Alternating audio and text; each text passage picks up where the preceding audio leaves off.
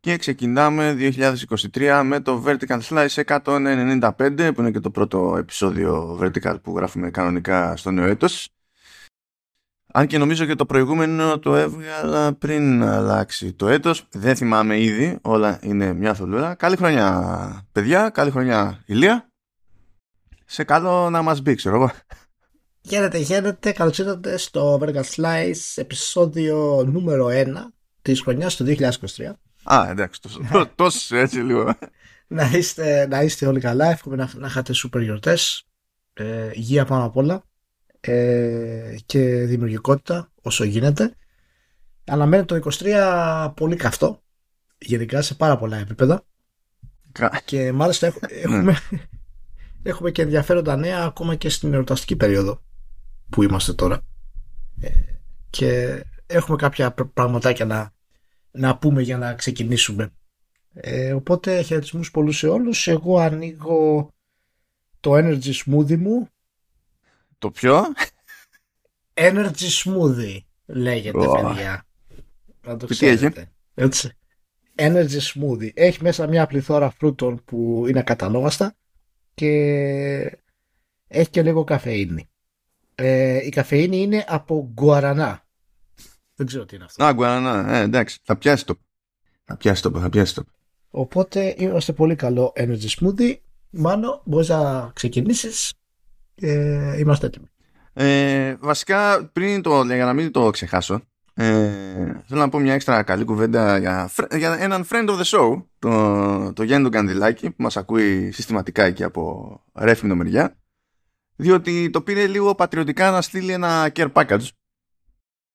Care package. Με, με, δηλαδή, σε πρώτη φάση με ένα βίντεο light, διότι πλέον φαντάζομαι ότι διάφοροι φίλοι και γνωστοί μου έχουν απειβδίσει που δεν ανάβω ποτέ τίποτα. Και όπου και αν είναι να φυτρώσω σε, σε βίντεο όλα είναι περίεργα στο, στο φωτισμό μου. Ε, α, ε, έβαλε μαζί και κάτι μπλουζάκια δικά του με το λόγο του. Σου χρωστάω ένα να το ξέρεις όταν καταφέρεις και ξαναφυτρώσεις σε Ελλάδα. Ή αν έχω κάτι άλλο να σου στείλω, μπορεί να σου στείλω έτσι όλο πακέτο. Γιατί τώρα για ένα μπλουζάκι αξίζει και δεν αξίζει, δεν είμαι super σίγουρος. ε, ένα, ένα green screen που έτσι κι αλλιώς θα, κάτι, κάτι θα το κάνω να το, για, για να πιάσει τόπο και ένα εξταδάκι έτσι πιο ένα gorilla pod γιατί έχω εγώ κάτι τρίποδα η αλήθεια είναι αλλά το gorilla pod είναι πιο ευέλικτο. Τουλάχιστον στις πρώτες μέρες που είχα το περιθώριο έτσι να το χρησιμοποιήσω να κάνω κάτι πειράματα εκεί πέρα. Οπότε σε καλό γίνει και αυτό. Many thanks Γιάννη. Να σε καλά Γιάννη. Εγώ είπα να μην έτσι, εγώ είπα να μην. Αλλά ο Γιάννης επέμενε και either way ήθελα να τον ευχαριστήσω και από εδώ. Και πριν πέσουμε εκεί στη κατήφια της βιομηχανίας, τέλος πάντων, ε, έχω μια ερώτηση, Λία. Έπαιξε τίποτα. Ε, ναι, αυτές τις μέρες ε, συνέχισα ε, το Persona 5 Royal, το οποίο το Ξανά. Ξανά. Δεν το είχα παίξει το Royal. Α, δεν το έχεις παίξει το Royal, νόμιζα το έχεις παίξει. Όχι, όχι. Όχι, όχι, το Θυμά, θυμόμουν ότι είχες παίξει το 5 σίγουρα, αλλά θεωρήσα αυτονόητο ότι είχες παίξει ήδη για το Royal. Όχι, όχι, δεν το είχα παίξει το Royal γιατί το περίμενα. Ε, δεν ήθελα να το παίξω τόσο άμεσα. Περίμενα δηλαδή να περάσει κάποιος καιρός μέχρι να μπορέσω να το χωνέψω περισσότερο. Αλλά ξεκίνησα και το Royal. Ε, το τελευταίο μήνα το έχω ξεκινήσει. Το πηγαίνω σιγά σιγά γιατί φυσικά θέλει πολλές ώρε ε, οπότε δεν με βιάζει ε, γι' αυτό. Παράλληλα έπαιξα το, το Pentinen ε, και έπαιξα και το As Dusk Falls τα οποία ήταν και τα δύο πάρα πολύ καλά. Νομίζω το Pentinen είναι η, μία από τις εκπλήξεις ε, ε, της χρονιάς. Ε, είναι ένα εξαιρετικό ε, πολύ ειδικό adventure. Το As Dusk Falls είναι πιο παραδοσιακό και φυσικά το art style του Pertinent είναι τρομερό και τα δύο έχουν τρομερά art style, δεν το συζητάω αυτό. Ε, οπότε ήταν ok. Ακόμα δεν έχω ε, εντρυφήσεις σε ένα-δυο άλλα παιχνιδάκια που ήθελα, αλλά θα τα περάσουμε αυτά. Το τελευταίο καιρό του άσου περισσότερο το έφαγε το God of War Ragnarok, ας πούμε. Ε, όσο ήταν, αλλά δεν, ε, ε, εκεί δεν έπαιξα και πολύ side content. Ε, να σου πω την αλήθεια. Να σου πω, στο, στο Pentiment τι σου έκανε περισσότερη εντύπωση, το Pentiment ως Pentiment ή ότι αυτό είναι Obsidian; Ε, αυτό είναι μια καλή ερώτηση. Ε, να σου πω κάτι, ε, το, μάλλον το ότι είναι Obsidian, αλλά από ποια έννοια. Τους είχα ότι είναι δημιουργικοί πολύ στη, στο storytelling και στην αφήγηση, ε, αλλά δεν τους είχα να πάρουν τέτοιο ρίσκο όσον αφορά το, το art style. Και δείχνει ότι η εταιρεία έχει, έχει σπόρους μέσα να αναπτυχθεί σε κάτι πολύ σημαντικό για τη, για τη Microsoft. Ε, οπότε μένει να δούμε πού θα το πάνε αυτό. Φυσικά αυτά τα παιχνίδι, θα το παίρνει δεν πρόκειται να είναι ποτέ mainstream ας πούμε, και να φέρει μεγάλη επιτυχία στη. Καλά, δεν σπρώχτηκε κιόλας. Δεν προσπάθησε όχι, δηλαδή όχι. η Microsoft, ας πούμε. Ναι, Απλά βγήκε.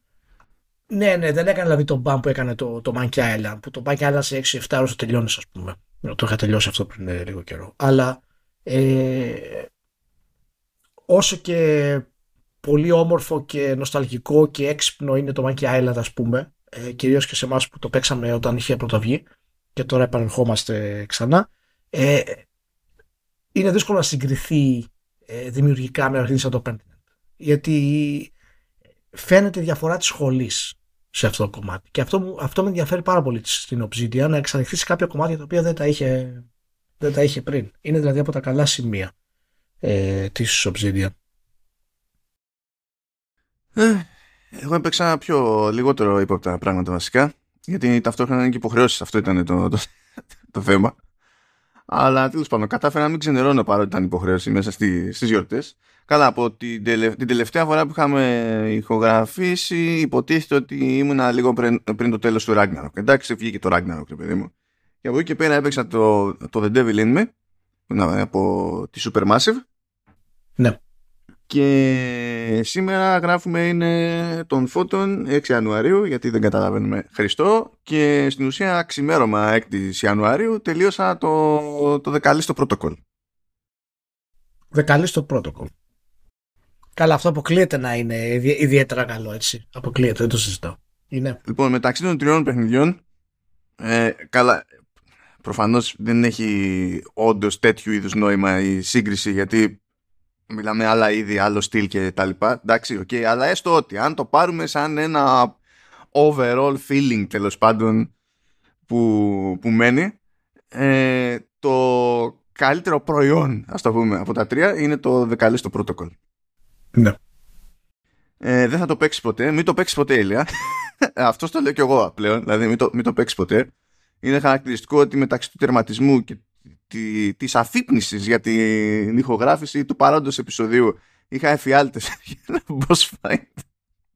Νομίζω ότι έχω φτάσει στα όρια μου του να παίζω παιχνίδια τα, τα, τα οποία είναι, είναι τόσο gore αλλά παράλληλα επίσης έχω φτάσει μάλλον και στα όρια μου του να παίζω παιχνίδια τα οποία ο πρωταγωνιστής είναι ένας ε, γράφη ε, σκληρός ας πούμε commando style ε, scientist killing everything ε, χαρακτήρας ε, δεν είναι έτσι όμως, δεν είναι έτσι. Ούτε και στο story δηλαδή δεν είναι έτσι ο, ο ρόλος του, του Χάμελ, του, του Τζέικοπ τέλος πάντων. οπότε είναι καλό αυτό. Ναι. Οπότε Όχι, τι, δηλαδή αν είναι να πεις ότι είναι σε κάποιο, ε, πέφτει πάνω σε κάποιο αρχέτυπο ας πούμε, είναι πιο πολύ του smuggler, scoundrel κτλ αλλά με τη μία, ως, δηλαδή στο, στο story του παιχνιδιού, κα, κατευθείαν βρίσκεται σε ένα περιβάλλον στο οποίο δεν έχει ιδέα, είναι, ξεκινάει σε πλήρη αδυναμία, ρε παιδί μου, και προσπαθεί να καταλάβει τι και πώς και το πράγμα είναι απλό. Καλό είναι να ναι. επιβιώσω. είναι, δεν, δεν προσπαθεί να στο παίξει μούρι, ρε παιδί μου, στην, στην όλη φάση, αλλά μου έκανε, μου έκανε φοβερή εντύπωση. Παρότι έχει κάποια θέματα και έχει, έχει ένα-δυο bugs τα οποία είναι above and beyond. Δηλαδή είναι above and, είναι μούφα bug στο χειρότερο σημείο, ξέρω εγώ. Τέλος πάντων, δεν έχει να το κάνετε τώρα νιανιά, αλλά είναι υπάρχει σε οτιδήποτε κάνεις εκεί μέσα, σε κάθε σου βήμα, υπάρχει ξεκάθαρο intent. Και φαίνεται ότι έχει περάσει από iterations και iterations και iterations, σκηνή σκηνή, ώστε να λειτουργεί αυτό το πράγμα. Και δεν χρειάζεται, καλά έχει gore τέλος πάντων, εντάξει, αλλά δεν με διέλυε αυτό. Με διέλυε ο ήχος ηλία. Το πόσο παίζουν με τα νεύρα σου με τον ήχο δεν λέγεται. Μιλάμε για αλφάδι. Είναι καταστροφή. Είναι, είναι απλά καταστροφή. Καταστροφή, καταστροφή. Κάποιος θα πει, τι είπες ρε για το Ragnarok, τώρα το... Ε, ε, λέμε τώρα για το τι σοή προσπάθεια. Το Ragnarok τα είχαμε πει εδώ πέρα και με τον Ηλία ότι είναι πάρα πολύ καλό παιχνίδι κτλ. Αλλά δεν το λες ότι τέλος πάντων είναι το απόλυτο refinement. Δεν λες ότι παίρνει ρίσκα από εδώ και από εκεί. Κάνει άλλα πράγματα. Είναι... Το το πιο, το, το, πιο χαρακτηριστικό για να μπορεί κάποιος να πει για το Ragnarok είναι ότι το Ragnarok είναι ένα πολύ καλό παιχνίδι σε όλα τα επίπεδα, αλλά δεν είναι καθόλου σημαντικό παιχνίδι. Αυτό είναι ναι. το εν τέλει, ας πούμε, ε, η κυκλοφορία του, του Ragnarok. Τώρα το The Devil in Me είναι πιο demi, αλλά το Devil in Me είναι πιο, πιο low budget, ακόμα και σε σχέση με το καλή στο protocol. Δεν ήταν άσχημο σε γενικές γραμμές αλλά έχει κάποιες στάνταρ αδυναμίες πλέον που έχουν όλα αυτά της Supermassive και δεν ξέρω γιατί δεν βλέπω έτσι μια προσπάθεια παραπάνω να κλείσει κάτι τρύπες. Δηλαδή είναι ωραίο στο μάτι ξέρω εγώ και για τα δεδομένα του budget οκ. Αλλά έχω την εντύπωση ότι δεν βάζουν ποτέ τους ηθοποιούς που συμμετέχουν στην ίδια σκηνή στον ίδιο χώρο. Το πιο κλασικό που βλέπω σε αυτά τα παιχνίδια, ακόμα και στο The Quarry, το οποίο ήταν πιο σόι βασικά, και σίγουρα πιο, ε, πιο, πιο μεγάλο budget ε, είναι δύο χαρακτήρες συζητάνε υποτίθεται ότι προσπαθεί ο ένας να κοιτάζει τον άλλον και βλέπεις, βλέπεις ότι οι ματιές είναι off δεν κοιτάζει όντως ο ένας τον άλλον ναι, ναι. είναι, είναι, είναι στο περίπου και επειδή είναι τέτοιου είδους παιχνίδι με χαλάει αυτό ρε παιδί μου να ήταν κάνα άλλο πιο, πιο γιούχου δεν ή να πιάσει το persona και να πεις ότι με αυτό το, το style και τα λοιπά, γιατί δεν κοιτάει ο ένας τον άλλον στα μάτια, θα πεις ποιον κοροϊδεύεις τώρα. Δεν, πιο, ε, καλά, ναι. ναι. Οκ, okay, τέλος πάντων. Αλλά anyway. Okay. Συνολικά καλά πέρασα πάντως, δεν μπορώ να πω. Τώρα σειρά έχει το Midnight Suns, το οποίο είναι πιο μεγάλο από όσο ήθελα να είναι. Και τέλος πάντων. Και θέλω να πω στους φίλους της φυράξης ότι όταν σχεδιάζουμε ένα μενού με και ένα UI για τα settings στο PC και έχει τη ώρα να το πετάξουμε στις κονσόλες αν να το πετάξουμε ακριβώς ίδιο ας παίξουμε λίγο με το scaling να βγάζουν νόημα τέλος πάντων τα μεγέθη των πλαισίων και των γραμματοσύρων κτλ. Δεν είναι, δεν, είναι τόσο δύσκολο. Δεν ξέρω. Ε, ειδικά για τη φυράξη είναι. δεν ξέρω αν το. ειδικά για τη φυράξη είναι. Δηλαδή ακόμα. Ε, δεν υπήρχε κάποιος να τους πει, να τους κάνει έτσι nudge. Ξέρω εγώ είναι, είναι η ταυτότητα του, του PC που δεν βγαίνει από μέσα τους. Ακόμα δηλαδή και εκδόσεις κλασικές όπως είναι το Civilization 5 παραδείγματος χάρη τους 6 για τις κονσόλες ε, έχουν τη δυνατότητα να κάνεις, ξέρεις, ε, να μεγαλώσεις τη γραμματοσυρά αλλά είναι πάλι πολύ μικρή. Δεν έχεις δηλαδή επιλογή να ευχαριστηθείς και αν την κάνεις πάρα πολύ, αν την, κάνεις, αν την τερματίσεις δηλαδή, ακόμα και το ότι είναι μικρή δεν σε σώζει από ε, τα μενού τα οποία γιγαντώνουν χωρίς κανένα λόγο παραδείγματος χάρη σε αυτό το επίπεδο. Οπότε δεν είναι πρώτη φορά αυτό. Θα δω, αυτό έκανα μόνο. Δηλαδή δεν ξεκίνησα. Δηλαδή, το, το, έτρεξα μία φορά το Midnight Suns ως εφαρμογή, ας το πούμε έτσι, και μπήκα στα settings και μετά το κλείσα. Δηλαδή θα, ξανα, θα ξεκινήσω τώρα αυτές τις μέρες να δω πόσο, πόσο αιώνε θα μου πάρει το, το πράγμα. Αλλά anyway. Καλά ήταν όλα αυτά. Για πάμε εκεί πέρα στη, στις θεματικές μας. Έβαλα ένα μικρό follow-up εδώ επειδή είχε στυλτάρει τις προάλλες με την Epic Games και το, και το πρόστιμο που έφαγε από FTC και τα λοιπά ε, διότι φύτρωσε το, το PDF που τέλος πάντων έχει λεπτομέρειες παιδί μου μέσα ναι. και περιγράφονται και μερικές κινήσεις εσωτερικά της, της Epic και είχε έτσι δύο-τρία πραγματάκια που είχαν γούστο, ας το θέσουμε έτσι όπως π.χ. η Microsoft σε κάποια φάση λέει ζήτησε από την Epic να κόψει το crossplay για παίκτες κάτω των 13 διότι η Microsoft υποτίθεται ότι έχει πολιτική για παίκτες κάτω των 13 και το Fortnite δεν είχε και δεν έπρεπε αυτά τα κοινά να αναμειγνύονται με το, με το crossplay. Ναι. Και το έκανε η Epic γιατί η Epic δεν θα έλεγε όχι στη Microsoft φαντάζομαι σε αυτή τη, την περίπτωση αλλά ενώ αυτό έπρεπε ούτως ή άλλως να το κάνει η Epic έστω για να είναι νόμιμη, ξέρω εγώ, στην πολιτεία της Καλιφόρνια, η οποία είναι λίγο σημαντική πολιτεία σε τέτοια business, αλλά τέλος πάντων ε, ε, έκανε μόνο αυτό. Δεν προσπάθησε δηλαδή να πει θα μπω, θα μπω στον κόπο. Κάτσε να είμαι και κατά τα άλλα νόμιμη, okay. πούμε. Ναι, ναι. Σου λέει να κάνουμε το απόλυτο minimum. Μου άρεσαν κάτι ατάκες από, από mail που ε, προφανώς δείχνουν, το ξέρουν, έχουν analytics στην τελική. Ε, ότι ξέρουν ότι υπάρχουν πολλά παιδιά που παίζουν σε ηλικίες λέει 8 έως 14 ετών εντάξει ε, και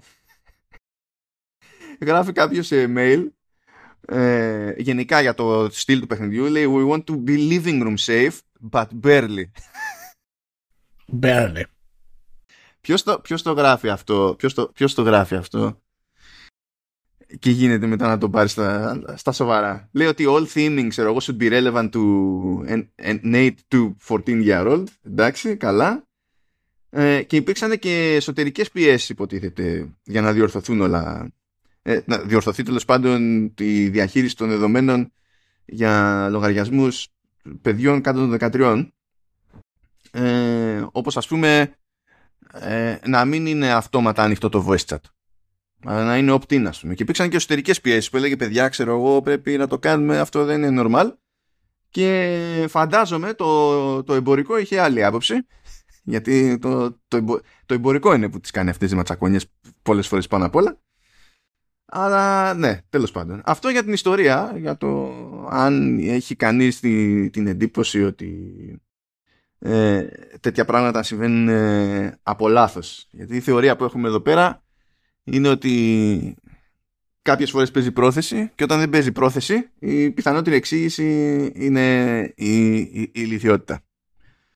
Καλά, είναι ότι και η ανικανότητα, αλλά εδώ δεν μιλάμε για ανικανότητα, μιλάμε για ηλικιότητα. Αλλά τέλος πάντων, okay. Ε, εντάξει, μα είναι και ο λόγος που ε, είμαι τόσο εκτός αυτού με την, ε, με την έπαιξη αυτά τα πράγματα. Γιατί δεν υπάρχουν ε, σε τέτοιες περιπτώσεις, σε τέτοιο επίπεδο εταιριών, είχαμε αμέλεια, δεν είχαμε αρκετά χρήματα να ε, κυνηγήσουμε τα δικηγορικά κόστη που χρειάζονται για να το στήσουμε όπως πρέπει, δεν έχουμε την εμπειρία, ε, έπεσε η εταιρεία έξω, δεν είχαμε το χρόνο, δεν υπάρχουν δηλαδή καμία δικαιολογία απολύτως για τέτοιο επίπεδο εταιρεία και σε πρακτικό αλλά και σε ηθικό επίπεδο. Οπότε ε, φαίνεται και από τη στάση της γενικότερα όπως είπες και εσύ ειδικά τώρα για, για το θέμα της Microsoft.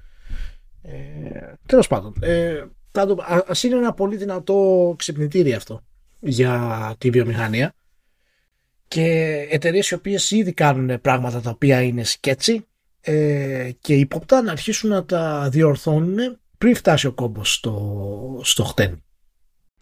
υπάρχουν πιέσεις από παντού πάντως ε, διεθνώς και θα μέχρι να καταλαγιάσει το τοπίο, ρε παιδί μου, θα έχουμε κι άλλα show ποικιλοτρόπως. Έτσι κι αλλιώς και όλη η φάση με Activision Blizzard είναι μέρος του ίδιου show ε, το στη σφίγγει το πράγμα και πάβει να είναι ο χώρος τελείως ξεφραγοαμπέλη ε, τώρα το πόσο σφίγγει σε κάθε περίπτωση με το σωστό ή λάθος τρόπο τέλος πάντων υπάρχει κινητικότητα. Ας το, ας το θέσουμε έτσι. Μέχρι και η Google ας πούμε μέχρι και η Google βγήκε και είπε ότι αυτή την ιδέα που κάνουν ε, διάφορα mobile games που την ώρα που παίζεις ξέρω εγώ σου πετάνε μια ε, διαφήμιση μέσα στη μέση που δεν μπορείς να την πετάξει και τέτοια, το, το κόβει. Πλέον δεν μπορείς να το κάνεις αυτό ως developer. Και αυτό αλλάζει κατευθείαν τα οικονομικά σου ως developer. Και ως συνήθως αυτό το χώρο που βασίζονται σε τέτοιου είδους κουλές τακτικές τέλος πάντων, ε, γκρινιάζουν γιατί επηρεάζεται η επιχείρησή μας κτλ. Ναι, τα φλακ, φιλαράκο. Εντάξει, ε, τι να γίνει τώρα. βρες, το άλλο τρόπο. Δεν δε σου εμείς. Anyway, πάμε έτσι μια απλή αναφορά σε mergers and acquisitions διότι έκανε μια αγορά η Gearbox ε, πάντα μου αρέσει αυτό διότι η Gearbox είναι της Embrace αλλά την αγορά δεν έκανε Embrace, την έκανε Gearbox αλλά ήταν τεχνικού ενδιαφέροντος γιατί καβάντωσε την Capsule Dimensions η οποία είναι εταιρεία που ασχολείται με 3D Capture και έχει κάνει δουλειές προηγουμένως με Lionsgate, Sony Pictures, 2K Games και EA. Τώρα, η απορία, μου, η απορία η δική μου βασικά ε, είναι το κατά πόσο καθώς μεγαλώνει η Gearbox ας πούμε και, είναι, και έχει και ρόλο publisher και τα λοιπά μέσα σε όλα το βλέπει αυτό ως μια προσθήκη στην εσωτερική της εργαλειοθήκη ή αν προσμένει και σε business από εξωτερικές συνεργασίες με την ίδια λογική που έτσι κι αλλιώς λειτουργούσε η Capsule Dimensions προηγουμένως και είχε ποικιλία στο πελατολόγιο ας πούμε από κινηματογράφο και από games αλλά ποιος ξέρει θα, θα δούμε ναι θα δούμε. Θα... κάτι πε, περίεργες, τέλος πάντων, ενδιαφέρουσες κατ' εμέ τουλάχιστον εξελίξεις είχαμε και από του K μεριά που έχει ένα label εκεί που το λέει Private Division που στην ουσία ασχολείται με πιο εξωτερικά stuff και πέσουν εκεί πέρα δύο τεινά. Μία έγινε κονέ με την Bluebird Team την, την πολωνική για να στήσουν νέο survival horror IP. Τώρα σε πόσα χώρο δουλεύει ταυτόχρονα η Bluebird και δεν, δεν ξέρω. Δηλαδή ήδη υποτίθεται ότι τρέχει το Silent Hill 2. Δεν ξέρω πόσοι είναι αυτοί οι Πολωνοί ας πούμε, που φτάνουν για όλη τη βάση, αλλά τε, τέλος πάντων, δεν το ξέρεις ότι, Δεν το ξέρεις ότι για κάθε Πολωνό είναι 10 Ευρωπαίοι. Ναι. Έτσι πάει. Νομίζω ότι για κάθε Πολωνό είναι μια κάσα βότκα. Είναι μια κάσα βότκα. Λοιπόν. Ναι, μπορεί να το, μεταφ- το μεταφράσει και έτσι. Λοιπόν, μια, μια και είπα βότκα. Λοιπόν, απογοητεύτηκα και απογοητεύτηκε για τον ίδιο λόγο και ο, και ο Σταύρος ο Βέργος, τον οποίο κάνουμε το showrunners, γιατί ανακάλυψα μια βότκα ηλία που έπρεπε, το σωστό δηλαδή και το πρέπον, ε, ήταν να είναι πολωνική. Αλλά δεν είναι πολωνική, είναι σουηδική. Wow. Και λέγεται αγαπητή Ηλία, πιο εύκολα θα μπορείς να την καβατζώσεις εσύ βασικά. Και υποτίθεται ότι αυτή λέει διανομή κάνουν μόνο εντός Σουηδίας και για international orders πρέπει να πάρεις τουλάχιστον μία κάσα. Αλλιώς δεν κάνει τον κόπο. Τέλος πάντων. ε, λέγεται λοιπόν alcoholic vodka. Η vodka αυτή λέγεται alcoholic vodka. και όλο το branding και το, το, το marketing που έχουν στήσει τέλος πάντων στηρίζεται στην αποτροπή. Δηλαδή σου λέει μην την πάρετε, μην την πιείτε. Ε, το αλκοόλ κάνει κακό ε, σε ένα μάτσο συστήματα του οργανισμού. Δεν πρέπει. Δεν, just don't. Ε, άμα δεις το site δηλαδή είναι τέτοια φάση και έχουν ακόμη και μια διαφήμιση όπου είναι ένας τύπος μια τύπησα αντικριστά σε ένα τραπέζι και τους βλέπεις και λίγο και ζορίζονται. Και ξαφνικά σε super slow motion ανοίγουν το στόμα και πετάγεται και καλά δεν είναι, απλά έχουν φροντίσει να έχει το χρώμα τέλος πάντων, νε, νε, νερό αναψυκτικό ξέρω τι άλλο είναι ε, εκτοξεύουν ρουκέτες ο ένας τον άλλον, ξερατό. και αυτή είναι η διαφήμιση ρουκέτες. για τη βότκα. Ε, ε, Ηλία, δηλαδή δεν... δεν... Και λες αυτό έπρεπε, έπρεπε να είναι Πολωνοί πίσω από αυτό το πράγμα. Δεν, δηλαδή είναι ντροπή να είναι Σουηδοί. Τέλος πάντων, okay, επιστροφή στην Private Division. Ε, η Private Division κάνει κάτι πιο ύποπτο διότι ε, λέει έστησε ένα developer fund για εξωτερικές συνεργασίες ώστε να μπορεί να στηρίζει μικρότερες και μέτρες παραγωγές χωρίς αυτό να σημαίνει ότι θα αναλαμβάνει ντε και καλά την έκδοση. Δηλαδή θα μπορεί κάποια πιο μικρή ομάδα να κάνει κονέ και να πάρει χρήματα από την private division αλλά τα, ε, το, το publishing να παραμένει στον developer. Τώρα δεν είμαι σίγουρος για το τι θα παίζει σε κάθε περίπτωση για το IP βέβαια, αλλά τέλος πάντων, depends. Το οποίο μου φάνηκε ύποπτο από την άποψη ότι έχει, έχει την 2K που το κάνει, που είναι μεγάλη ρε παιδί μου, έχει, έχει έναν όγκο και πατάει κατά μία έννοια στο ίδιο μοτίβο που είδαμε κάποια χρόνια από την EA με τα EA Originals που τώρα τέλος πάντων μεταλλάχθηκε αυτό και είναι AAA και τα EA Originals αλλά τέλος πάντων και έχει κάποιο, κάποιο μοτίβο παίζει εδώ πέρα με τους μεγάλους που είναι σαν να σου λένε λίγο ότι δεν την παλεύουμε εμείς ή δεν γουστάρουμε να κάνουμε εκ του μηδενός την επένδυση για νέα, νέα, τελείως νέα διαφορετικά staff. Οπότε ε, αφού έχουμε φράγκο και είναι πιο εύκολο να, να βάλουμε κάπου φράγκο για support ε, Μήπως να καλέσουμε το, κοινό, το, το, το κενό τέλος πάντων με τη δουλειά κάποιου άλλου. Και δεν το λέω τώρα για κακό. Έτσι. Είναι μια πηγή οικονομικής στήριξης παραπάνω για ναι. μικρότερους developers, έτσι. Αλλά παίζει κάποιο, παίζει κάποιο μοτίβο εδώ πέρα που... Κάποια ιστορία υπάρχει πίσω από αυτό, για το χώρο γενικότερα, για την private division. Ε, καλά, κοίτα να δεις, το, το ότι υπάρχει business από πίσω από αυτό είναι δεδομένο, έτσι δεν το συζητάμε, αλλά ε, το πόσο θα βοηθήσει αυτό το κομμάτι είναι κάτι ε, που πρέπει να δούμε σε, σε βάθος χρόνου. Δεν ξέρω τι εννοούν ακριβώς με το θέμα του self-publishing ας πούμε κάτω από, την, από το label της private division κατά πόσο σημαίνει self-publishing όντως αυτό το πράγμα. Ε, αλλά φυσικά η, η, η, private division σίγουρα θα λειτουργεί μέσα στο, στα οικονομικά της ε, Take-Two. Δεν το συζητάμε αυτό. Ναι, δηλαδή, καλά. Ναι, θα πρέπει να, να φέρει αποτελέσματα. Θα δούμε, θα δούμε. Πάντως γενικά είναι θετικά όταν γίνονται τέτοια πράγματα, ιδιαίτερα στη σημερινή εποχή όπου είναι πάρα πολύ εύκολο να εκδώσεις το παιχνίδι σου. Αλλά εάν το κάνεις μέσα από ένα label, ε, όπως είναι το Private Division, όπως είναι και τα EA Originals παραδείγματος χάρη, ε, όσο διήρκησαν, ε, δείχνει ότι τουλάχιστον ε, θα έχεις μια μεγαλύτερη πιθανότητα για πιο καλή πρόθεση. Το οποίο είναι πολύ βασικό σήμερα, στη σημερινή εποχή. Θα δούμε. Θα δούμε. Πάμε να κάνουμε μια επίσκεψη στη Square Enix, διότι άλλαξε χρονιά, πράγμα που σημαίνει ότι είχαμε καινούρια επιστολή από τον αγαπητό Γιώργο και Ματσούντα. Είναι η δεύτερη συνεχόμενη χρονιά που μας εξηγεί ότι ε, η εταιρεία είναι ταγμένη να χτυπηθεί εκεί σε θέματα blockchain, web3 και NFT κτλ. Επειδή αυτές οι επιστολές υπάρχουν τέλος πάντων και για τους επενδυτές, έτσι. Φυσικά ξεκινάει με διάφορες αναποδιές του 22, τις επιπτώσεις του πολέμου στη, στην Ουκρανία από τη, από τη Ρωσία, διάφορα άλλα ζώρια κτλ. Ε, πληθωρισμό και ιστορίες, αυτά τα λέμε για να φυλαγόμαστε, είναι το, είναι το κλασικό αυτό. Ε, μετά σου λέει ε, το 2022 εντάξει δεν ήταν πολύ normal για Web3 και NFTs και τα λοιπά. Αλλά, αλλά κοιτάξτε πώς χρυσώνεται το χάπι. Μετά από όλες αυτές τις ιστορίες που έγιναν και στην ουσία ε, βγαίνουν εκτός ε, διάφοροι speculators που ήταν εκεί πέρα για το φράγκο και όχι για την ουσία των, των πραγμάτων πιστεύουμε ότι μαζί με κρατική ρύθμιση και τα λοιπά που ήδη λέει ξεκινά στην Ιαπωνία αλλά ε, υποτίθεται ότι έχει πάρει δρόμο και σε άλλες γεωγραφικές περιοχές ε, θα σταθεροποιηθεί το πράγμα και θα μπορέσουμε να ασχοληθούμε όντως με το τι αυτές οι τεχνολογίες μπορούν να προσφέρουν στα, στα games και όχι με το αν είναι καλή επένδυση ξέρω εγώ για το μεμονωμένο που θα αγοράσει ένα NFT κτλ. Συνεχίζει να ελπίζει ο Ματσούντα. Εντάξει, Τώρα αυτό προφανώς είναι μια, μια ανακοίνωση που έχει να κάνει πάρα πολύ με το, επιχειρημα, το επιχειρηματικό κομμάτι της ε, Square Enix. Αλλά φαίνεται ότι είναι αποφασισμένη η Square Enix να προχωρήσει προς τα εκεί. Οκ. Okay. Θα δούμε τι σημαίνει αυτό στη, στην πορεία. Είναι για μένα κάπως λυπηρό ε, που γίνεται αυτή η στροφή πριν ακόμα ε, έχουμε μία σταθερότητα για το μεγαλύτερό της franchise με το Final Fantasy.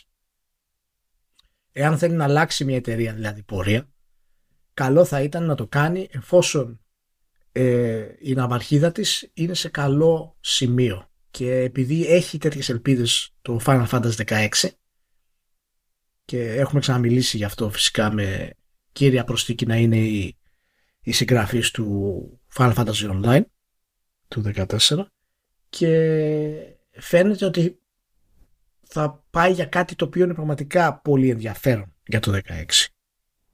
Τώρα θα έπρεπε να περιμένει κατά τη γνώμη μου περισσότερο γιατί τα κάνει αυτά παράλληλα με την ανάπτυξη του Final Fantasy 16. Όλες αυτές τις τροφές. Και δεν μας έχει συνηθίσει η Square Enix να μπορεί να παίζει πολλές μπάλες ταυτόχρονα αλλά θα δούμε. Θα δούμε. Είναι, είναι ένα από τα κομμάτια που έχει πάρα πολύ ενδιαφέρον, ειδικότερα για τη Square Enix, ε, που ε, για το 2023. Έτσι. Είναι, έχει πολύ ενδιαφέρον η εταιρεία τελικά. Πού θα σταθεροποιηθεί. Ε, έρχονται και άλλες προσαρμογές πάντως γιατί υποτίθεται λέει ότι το έτος που πέρασε ήταν ένα από τα χρόνια που έχουν αφιερώσει υποτίθεται σε ένα, στην εφαρμογή ενός νέου μεσοπρόθεσμου πλάνου για την εταιρεία έχουν άλλη μια χρονιά λέει, προσαρμογών στο πλαίσιο αυτού του, ναι. του σχεδίου. Θα δούμε σε τι μεταφράζεται αυτό. Αλλά φαίνεται να απαντά ο Ματσούντα και στην κριτική που έχει παίξει για την πώληση της Crystal Dynamics, της Eidos Montreal και της Square Enix Montreal. Ναι. Ε, και λέει, υποτίθεται εδώ πέρα, ότι το ο στόχος λέει σε αυτή την περίπτωση ε, ήταν λέει να συγκεντρώσουμε όλους τους υπόλοιπους πόρους στις υπόλοιπες ομάδες που έχουμε καθώς λέει ε, οι παραγωγές γίνονται πιο ακριβές, πιο πολύπλοκες, πιο δύσκολες κτλ. Και το συνοδεύει αυτό μια τάκα που λέει ότι θα γίνουν περαιτέρω επενδύσεις στα υπάρχοντα εσωτερικά της ε, βάλτε δίπλα σημείωση ιαπωνικά στούντιο το οποίο φαντάζομαι, φαντάζομαι ότι δεν μπορεί να υπονοεί ότι τα υπερλεφτά που πήραν από την πόλη των, των δυτικών στούντιο ότι αυτά θα είναι οι συγκλονιστικές επενδύσεις που θα γίνουν στα εσωτερικά τους στην Ιαπωνία αλλά επειδή έχουμε ακούσει, δηλαδή ακούγεται εδώ καιρό ότι ψάχνεται η Square Enix να βάλει επενδυτές σε μεμονωμένα εσωτερικά του στούντιο, δηλαδή σαν να πουλάει μερίδιο συγκεκριμένο στούντιο σε κάποιον έξω ή κάτι τέτοιο τέλος πάντων, μπορεί να συνδέονται όλα αυτά μαζί. Κάνει εκεί, προσπαθεί ο Ματσούντα κάτι να το κάνει αυτό το πράγμα. Εντάξει, είναι. Ναι. Λέει και το άλλο σε αυτό το πλαίσιο που λέει ότι τώρα είμαστε λίγο πιο streamlined στο, στην παρουσία μας διεθνώς. Διότι από εκεί που ε, το δυτικό μας μέρος και το ιαπωνικό μας μέρος είχαν μια κάποια σχετική αυτονομία τέλος πάντων και μπορούσαν να έχουν διαφοροποίηση στη στρατηγική τώρα λέει όλοι, όλα είναι κεντρικά και έχουμε δύο άτομα στην ουσία που είναι επικεφαλής ε, στη, στην όλη φάση το οποίο ε, το παρουσιάζει ως ε, συγκλονιστική πρόοδο που υπό συνθήκη μπορεί να είναι, οκ, αλλά νομίζω ότι γενικά είναι αρκετά εύκολο να το κάνεις αυτό όταν δεν έχεις αφήσει κολυμπηθρόξυλο σε δυτικό στούντιο. Οπότε με ποιον να διαφωνήσεις. Απλά είναι σαν να ενοποιήσει το, τα, τα, κομμάτια του marketing, ας πούμε, και, τα, και το, το, το, τη διανομή αυτό. Τι, τι άλλο έχεις κάνει. Ναι. ναι. Εντάξει, τι να σου πω. Είναι, είναι, είναι αρκετά λυπηρό όλο αυτό το κομμάτι, να σου πω την αλήθεια. Είναι, είναι αρκετά λυπηρό. Ιδιαίτερα με τις ε, δηλώσεις του περί ε, πώλησης ε, ή επένδυσης στα εσωτερικά τους ε, στούντιο. Είναι, είναι μια απεγνωσμένη προσπάθεια να βρουν στην ουσία ε, όσο γίνεται γρηγορότερα ε, καυτό ρευστό. Και φυσικά γιατί αυτές οι αλλαγές που κάνουν στην εταιρεία ε, έρχονται σε μεγάλο, με, μεγάλο κόστος γιατί πρόκειται για αλλαγή επιχειρηματικής στρατηγικής και αυτό πάντα έχει πολύ ψηλό επιχειρηματικό ρίσκο και ήταν μέρος και της πώλησης των στούντιο. Έτσι, αυτό το κομμάτι. Αλλά όταν έχεις μπει σε μια διαδικασία να κάνεις ανάπτυξη ένα remake σαν το Final Fantasy 7 το οποίο ξεφύγει από τον έλεγχό σου και το development cost ε, έχει φτάσει σε επίπεδα τα οποία ούτε εσύ είχες ε, προβλέψει ότι θα φτάσει. Συγγνώμη, η παραγωγή του Νομούρα έχει βγει εκτός πλάνου. Θες να μας τη Σιλία. Και, και και τώρα πας ουσιαστικά να το, ε, να το συμμαζέψεις όσο γίνεται, να το κάνεις τριλογία δηλαδή. Και, πραγματικά δεν ξέρω πώς θα βγει εν τέλει σε σχέση με το, με το κλασικό Final Fantasy, γι' αυτό και άλλαξε και το marketing στην πορεία, το είπαν reimagining κτλ. Και έχεις να κάνεις αυτή την παραγωγή του Final Fantasy 16, αλλά ενδιάμεσα. Δεν έχεις άλλες παραγωγές, man η Square Enix δεν έχει άλλη παραγωγή αυτή τη στιγμή που σε άμεσο μέλλον μπορεί να, να χτίσει ε, την πορεία της αυτή τη στιγμή. Είναι όλα σε στασιμότητα. Γιατί γίνεται αυτή η αλλαγή σε επιχειρηματική στρατηγικής. Και ακριβώς επειδή είναι σε ένα κομμάτι σαν τα blockchains και τα NFTs που είναι πραγματικά τελείως ρευστό αυτή τη στιγμή. Μου φαίνεται ότι δίνουν πάρα πολύ ε, σημαντικό κομμάτι επάνω σε αυτό για να στηρίξουν όλη την εταιρεία ε, για τα επόμενα τουλάχιστον 10 χρόνια ή αν θέλουμε να πούμε για τη γενιά που έρχεται. Και αυτό για μένα είναι μια λάθος κίνηση και μακάρι να βγω, να βγω ψεύτης. Αλλά είχαμε ξαναπεί και πέρυσι από την εποχή που, ήταν, ε, που υπήρχε φημολογία για την πώληση των ε, στούντιο της Square Enix αλλά και κατά τη διάρκεια του χρόνου η Square Enix ετοιμάζεται για εξαγορά. Και αυτό για μένα δεν θα αργήσει να γίνει έτσι όπως πάνε τα πράγματα. Λέει στο τέλος του, της ανακοίνωσης βέβαια ο Ματσούντα ότι έχουμε, έχουμε πετύχει πολύ σημαντική άνοδο και σκοπός μας είναι να συνεχίσουμε πώς τι λέει το self-sustaining evolution. Δηλαδή χρησιμοποιεί πολύ συγκεκριμένη, συγκεκριμένες λέξεις για να πει το μέλλον της εταιρείας. Πρέπει να είναι self-sustaining. Που σημαίνει ότι υπάρχει μέσα στην εταιρεία συζήτηση ε, ή προσφορές από άλλους ή υπάρχει στο τραπέζι αυτή η ιδέα. Έτσι όπως είναι τα πράγματα μάλλον και να το κλείσουμε εδώ ε, φαίνεται ότι η Square Enix προσπαθεί στην ουσία να μην εξαγοραστεί. Να βρει ένα μοντέλο επιχειρηματικό που να της δώσει την πιθανότητα να είναι ε, αυτόνομη ε, και σε θέματα φυσικά ανάπτυξης αλλά και σε θέματα βιωσιμότητας βραχυπρόθεσμα. Και ε, για μένα δεν θα πιάσει αυτό το πράγμα. Αλλά αυτό είναι απλά μια άποψη. Φυσικά δεν είμαι ειδικός επί των οικονομικών της Square Enix, αλλά είναι απλά μια, μια άποψη. Θα δούμε. Έρχεται το Forspoken, Ηλία. Έρχεται το Forspoken. Ναι, εντάξει, έρχεται το Forspoken. Άμα είχε πάει καλά το, το, το, το Avengers, θα είχα πολύ μεγαλύτερη έτσι, ελπίδα για τα πράγματα. Εντάξει.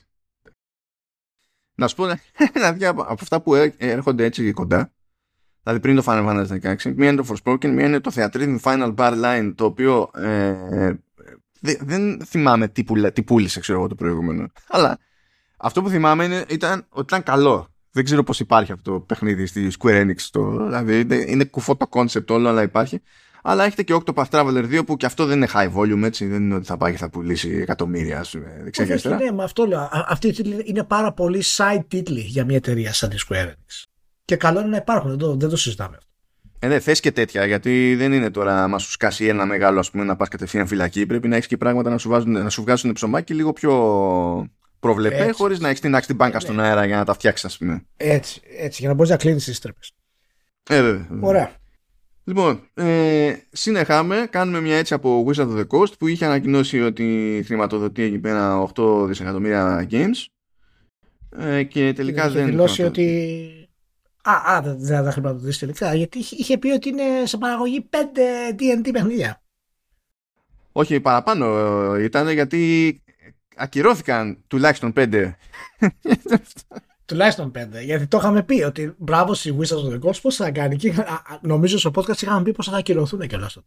Αλλά τέλος πάντων δεν, δεν θυμάμαι. Δεν θυμάμαι. Το... θυμάμαι ότι το έχουμε συζητήσει, ρε παιδί μου, και δεν ναι, θυμάμαι ναι, ότι. Ήταν φοβερό άνοιγμα. Φοβερό άνοιγμα μετά την επιτυχία του DD τα τελευταία 2-3 χρόνια.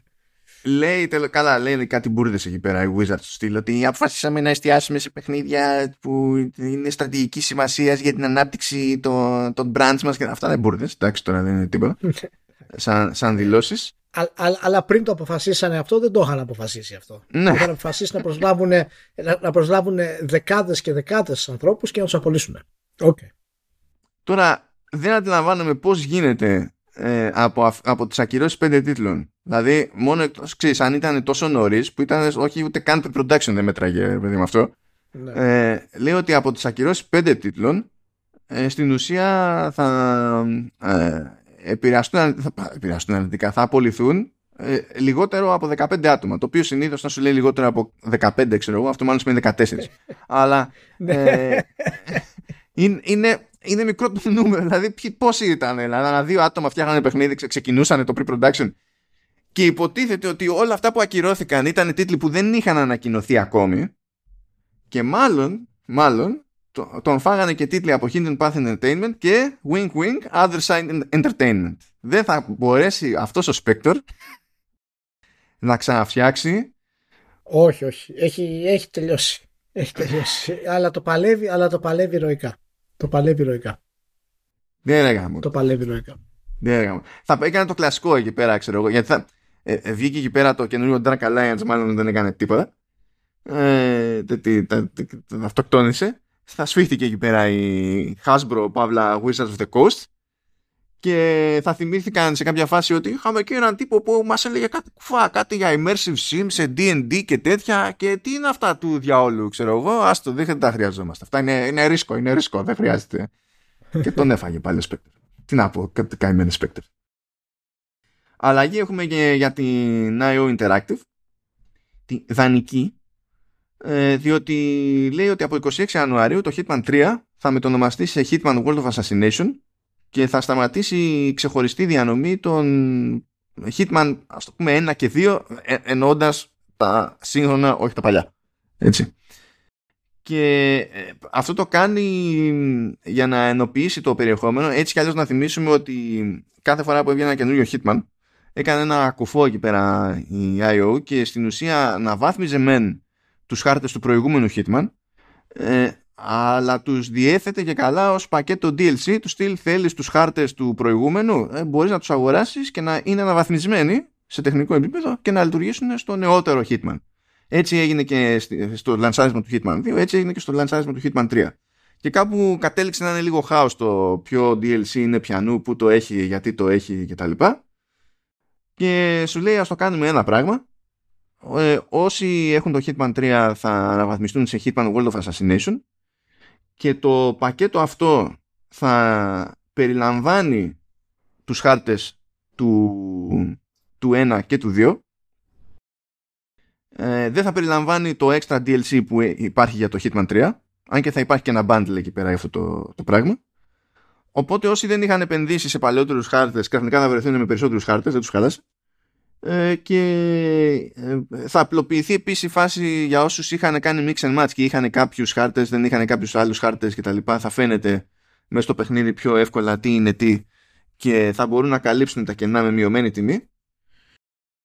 Ε, και στην ουσία το πράγμα εκλογικεύεται και ταυτόχρονα έχει, μπορεί να γυρίσει και να πει η, η IO Interactive το Hitman 3 σας το πουλάω 70 δολάρια αλλά και τι να της πεις ακριβώς εκεί πέρα γιατί έχει βάλει το περιεχόμενο από τρία παιχνίδια μέσα και έχει κάνει και το σχετικό upkeep σε τεχνικό επίπεδο δηλαδή. Οπότε... Ναι, ναι, όλα αυτά δωρεάν ε, υποτίθεται. Κοίτα, σίγουρα είναι ένα μοντέλο το οποίο είναι πάρα πολύ ενδιαφέρον. Το έχουμε ξανασυζητήσει εδώ, που ήταν ειδικά φτιαγμένο ε, για την εταιρεία ε, και έχει δείξει ότι είναι και ικανή πάρα πολύ σε θέματα οργάνωσης.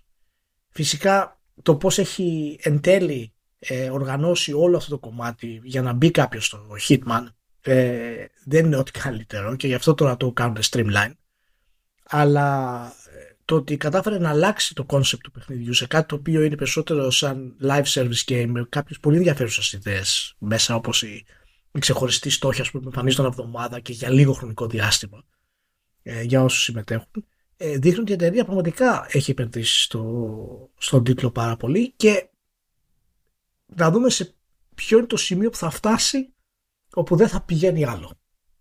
Να δούμε ποιος τίτλος θα είναι αυτός όπου θα μπορέσει να, ε, να τη γονατίσει ή να την πάει στο επόμενο επίπεδο. Γιατί τώρα δεν έχει πολλές επιλογές μόνο η IO. Το, ε, είναι φανερό ότι αλλάζεις και το concept του marketing για τον τίτλο σε κάτι σαν live service αυτή τη στιγμή.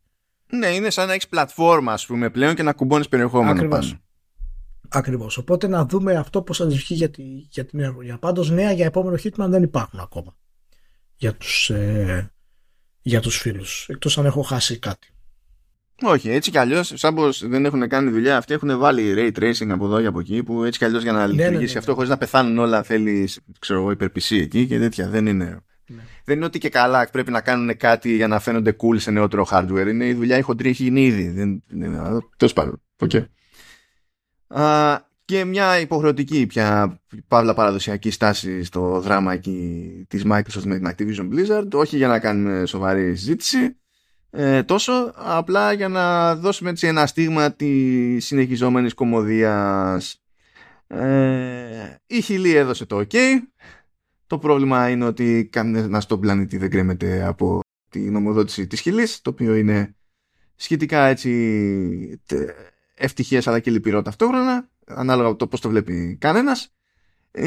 Το βρετανικό CMA είπε, θυμάστε που θα, είχα, θα ήμουν ok να σας πω ότι θα γίνει μέχρι το, το Μάρτιο. Never mind, θα το πάω για Απρίλιο, αλλά θα προσπαθήσω να ξεμπερδέψω νωρίτερα. Άλλο που δεν ήθελε η Microsoft να την τρενάρουν ακόμη περισσότερο και στα διαδικαστικά της υπόθεσης. Αλλά έχουμε λέει πολύ feedback, λέει, έχουμε πολύ feedback από τρίτους και θέλουμε να το οργανώσουμε κτλ.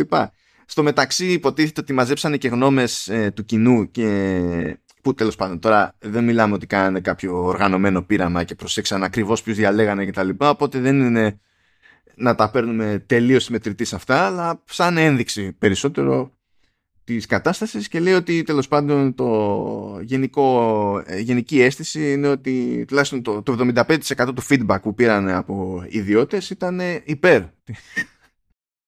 της εξαγοράς Υπέρ της εξαγοράς. Ε, υπέρ της εξαγοράς, οπότε. Ναι, είναι, δεν ξέρω πώς. Ε, έχει το, Sony, έχει τόσου πελάτες εκεί έξω.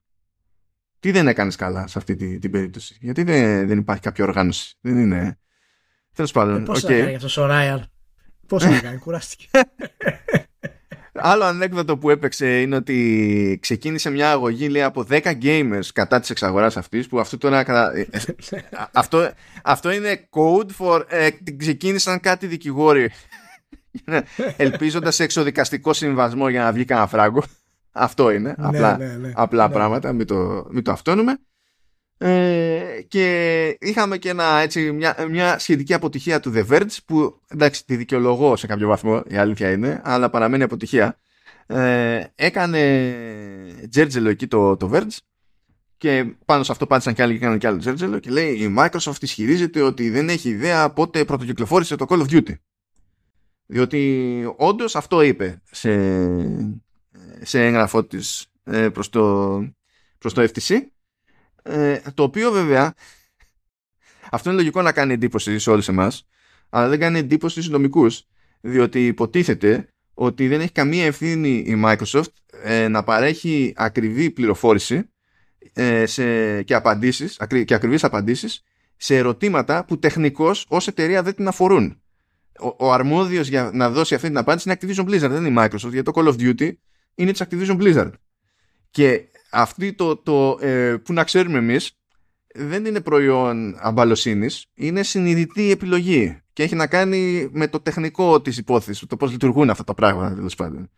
Ο, αλλά ξεκίνησε και ένα τζέρτζελ έτσι είναι να είχαμε να λέγαμε ρε παιδί μου αυτό κάπως έτσι και μπορούμε να παρατήσουμε αυτό το, το δράμα μετά νομίζω ότι έχουμε τα πιο τροφαντά θεματάκια έχουμε κάτι για Game Pass με διαφημίσεις κάτι για την εξόρμηση της Sony στη, στη CES και μια ιδέα από ε, αλλαγή πολιτική στο monetization του YouTube που θα είναι fun για καμπόσους από εσάς, υποθέτω. Ναι. Αλλά πριν φτάσουμε σε αυτό το, το στάδιο, να κάνουμε τη στάση μας φυσικά στο, στο χορηγό μας που είναι η LIP. Θα ευχηθούμε καλή χρονιά και στη LIP όπως και σε όλους τους υπολείπους που ευχηθήκαμε στην αρχή. Καλή χρονιά. Ό,τι καλύτερο ό,τι καλύτερο για το Creative Studio με το οποίο κινούμαστε και συνεννοούμαστε στο ίδιο μήκος κύματος και μπορούμε μια επίσκεψη στο, στο γραφείο να τη δούμε και ως μια επίσκεψη σε attraction. Θα ήμασταν οι πιο ενοχλητικοί τύποι εκεί πέρα, διότι δεν μπορούσαμε να συλλάβουμε ότι γίνεται δουλειά όντως. Γιατί τα έχουν όλα αυτά εκεί πέρα και κάθονται και δεν ασχολούνται με τα σοβαρά πράγματα όπως θα έκανε ο Henry Cavill, ας πούμε. Γιατί δεν κάθονται να φτιάξουν, να ζωγραφίσουν φιγούρες; Άρα Cavill. Άρα Τώρα θυμήθηκα Cavill, θυμήθηκα Witcher, θυμήθηκα Superman, θυμήθηκα Blood Origin. Θυμήθηκα Blood Origin, ηλία και δεν έπρεπε. Δεν έπρεπε. δεν έπρεπε. το άγγιξες καθόλου; Όχι, όχι, δεν το έχω αγγίξει. Εντάξει, μακριά, μακριά, ηλιά, μακριά. μακριά θεώρησε το PSA. Μακριά, απλά μακριά. Δηλαδή δεν έχει, είναι, είναι, είναι κομμωδία. Είναι για αντένα ε, δεκαετία 90 ε, 8 η ώρα το πρωί Σάββατο. Αυτό είναι το Blood Origin. Τέτοια, τέτοια φάση. Για να συνεννοηθούμε κάπως. Τέλος πάντων, happy thoughts, happy thoughts, leap, leap, leap, το creative studio που έχει πελατεία ανά την Ιφίλιο. Έχεις στην Αμερική, έχεις στην Ευρώπη, έχεις στην Ιαπωνία, φτιάχνει από interactive installations, φτιάχνει ε, ειδικά εργαλεία και εφαρμογές για εξειδικευμένες χρήσεις σε εταιρικό περιβάλλον. Θα μπλέξει με τα τέλος πάντων με το στήσιμο του, του Metaverse. Ασχολείται με game engines διότι πλέον έτσι γίνονται αυτές οι δουλειές. Ασχολείται με web technologies των πραγμάτων διότι αυτά πάνε λίγο πακέτο ειδικά στην περίπτωση του Metaverse και, και όχι μόνο. Και έχουν κλείσει οι άνθρωποι και αυτοί 16 χρόνια ζωής και πηγαίνουν μια χαρά. Τα ξαναείπαμε και με γιορτές και εξακολουθούν και τα πηγαίνουν μια χαρά και πόσο πάνε και, και καλύτερα. Οπότε δεν ξέρω, μπορεί και οι δικές μας ευχές να περιτεύουν, αλλά από την άλλη, τσάμπα είναι οι ευχές μας. δεν έχουν να κάνουν με τη χορηγία οι ευχές, δηλαδή τους ευχόμαστε με ειλικρίνεια να συνεχίσουν να τα πηγαίνουν καλά οι άνθρωποι. Γνωριζόμαστε έτσι κι αλλιώς. Και τους ευχαριστούμε για πολλωστή φορά για την υποστήριξη που δείχνουν στο Vertical Slice και στο Command OS, αλλά γενικότερα εκ των πραγμάτων και στο Halftone FM. Και εδώ είμαστε και συνεχίζουμε. Λοιπόν, Ηλία, λέει κυκλοφορεί μια έρευνα που τέλος πάντων ελπίζουμε να είναι legit που διεξάγεται από την ίδια τη Microsoft. Αν είναι legit. Και προσπαθεί εκεί να τσεκάρει το πιθανό ενδιαφέρον για μια εκδοχή του Game Pass που θα έχει και διαφημίσεις. Με το σκεπτικό ότι δεν θα προσφέρει το ίδιο εύρος τέλος πάντων από παροχές ε, θα έχει διαφημίσεις αλλά θα είναι και φθηνότερη. και στον πίνακα που τέλος πάντων για κάποιο λόγο έχει προκύψει εδώ μόνο στα ισπανικά ε, γίνεται λόγος στην ουσία για μια εκδοχή του Game Pass που θα κάνει 3 ευρώ το μήνα ε, θα είναι μόνο για χρήση από ένα άτομο ε, δίπλα το συγκρίνει με την εκδοχή που δεν έχει κυκλοφορήσει γενικά που είναι για το Friends and Family που υποτίθεται ότι είναι στα 22 ευρώ και είναι για 5 άτομα. Αυτό μέχρι στιγμής ε, υπάρχει σε πολύ λίγες περιοχές ως trial run. Οπότε τέλος πάντων δεν ξέρω γιατί το συγκρίνει με αυτό ενώ θα μπορούσε να το συγκρίνει με το κανονικό. Τέλος πάντων okay. ε, λέει ένα άτομο ε, θα διαλέγεις αν είναι για, ε, για Xbox ή για PC ε, δεν θα μπορείς να κάνεις stream ξέρω εγώ σε τηλεόραση και τα λοιπά και όπου να είναι όπως σου γουστάρει. Ε, λέει επίσης ότι οι αποκλειστικοί τίτλοι από Microsoft μεριά θα μπαίνουν στην υπηρεσία με τη λογική του EA Vault στο EA Access περίπου 6 μήνες μετά το πρώτο τους λανσάρισμα δεν θα περιλαμβάνονται τουλάχιστον σε αυτό το πλάνο που, για το οποίο γίνεται η βολιδοσκόπηση έτσι. τίποτα δεν είναι δεμένο δεν είναι δεμένο καν ότι θα υπάρξει αυτό το πλάνο Α, δεν θα περιλαμβάνεται το EA Play εντάξει έτσι κι αλλιώς στο απλό το Game Pass δεν περιλαμβάνεται μόνο στο Ultimate περιλαμβάνεται αλλά εντάξει ε, δεν θα προσφέρονται έξτρα εκτόσεις στο store όπως συμβαίνει συνήθως ε, για μέλη τέλος πάντων Game Pass, για συνομιλητές Game Pass ή και Gold. Θα περιλαμβάνεται όμως το online multiplayer. Και επίσης δεν θα περιλαμβάνεται το δεν θα ε, μπορείς να κάνεις stream το παιχνίδι θα μπορείς μόνο να το κάνεις download. Και θα, το, θα πείτε καλά όλα αυτά οι διαφημίσεις που είναι ε, το concept είναι ότι όταν θα ξεκινάς λέει να, θα πας να παίξεις ένα παιχνίδι. Θα πήγαινε να το διαλέγεις. Για να ξεκινήσεις ότι στην αρχή, πριν τρέξει όντως το παιχνίδι, θα σου πετάει μια διαφήμιση. Τι σου βγάζει αυτό; Ε, να σου πω μάλλον ε, το θεωρώ ανούσιο. Ε, είναι, το θεωρώ ανούσιο. Δεν νομίζω να ωφελεί σε τίποτα τη, το Xbox και μας σε όλη αυτή τη διαδικασία. Ίσα ίσα θα το, το κάνει ακόμα πιο πολύπλοκο. Και η Microsoft δεν έχει ε, διαπραγματευτικό χάρτη για να κάνει τέτοιες ε, αλλαγές και τέτοια κονέ. Από τη μία λες ότι θα γίνει πιο φτηνό. Για ποιους είναι αυτό το κομμάτι; Ποιοι είναι αυτοί που δεν μπορούν να πληρώσουν το κόστος του Game Pass. Ε, Κοίτα, money, money. Αυτά, αυτά, αυτά χρειάζομαι εγώ για να μπορέσω να έχω αποτέλεσμα. Ποιοι είναι ναι. αυτοί τα 30 εκατομμύρια που έχει το Game Pass τώρα, παραδείγματος χάρη, χοντρικά, πόσοι από αυτούς είναι πραγματικοί gamers, γιατί οι πραγματικοί gamers δεν υπάρχει καμία περίπτωση στο δισεκατομμύριο να περιμένουν τους first party τίτλους 6 μήνες. Δεν υπάρχει περίπτωση.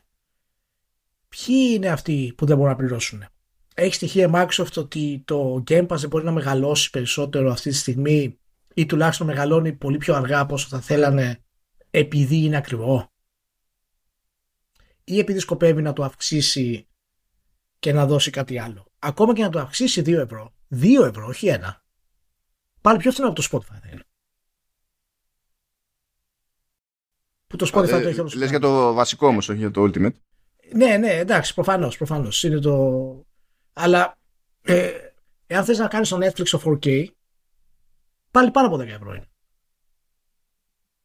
Λοιπόν, αυτές οι δηλώσεις και αυτό το, το report που λέει η Microsoft κτλ. Οκ, okay, είναι καλό να ψάχνεις εναλλακτικές, αλλά για ποιους είναι αυτό μάλλον. Έχεις εσύ απάντηση σε αυτό το κομμάτι; Ε, ε, κοίτα, ε, έχω διασταυρούμενες σκέψεις. Πρώτον, ε, αναρωτιέμαι σε όλη αυτή τη φάση ποια είναι ή ποια πρέπει να είναι η μοίρα του, του Gold.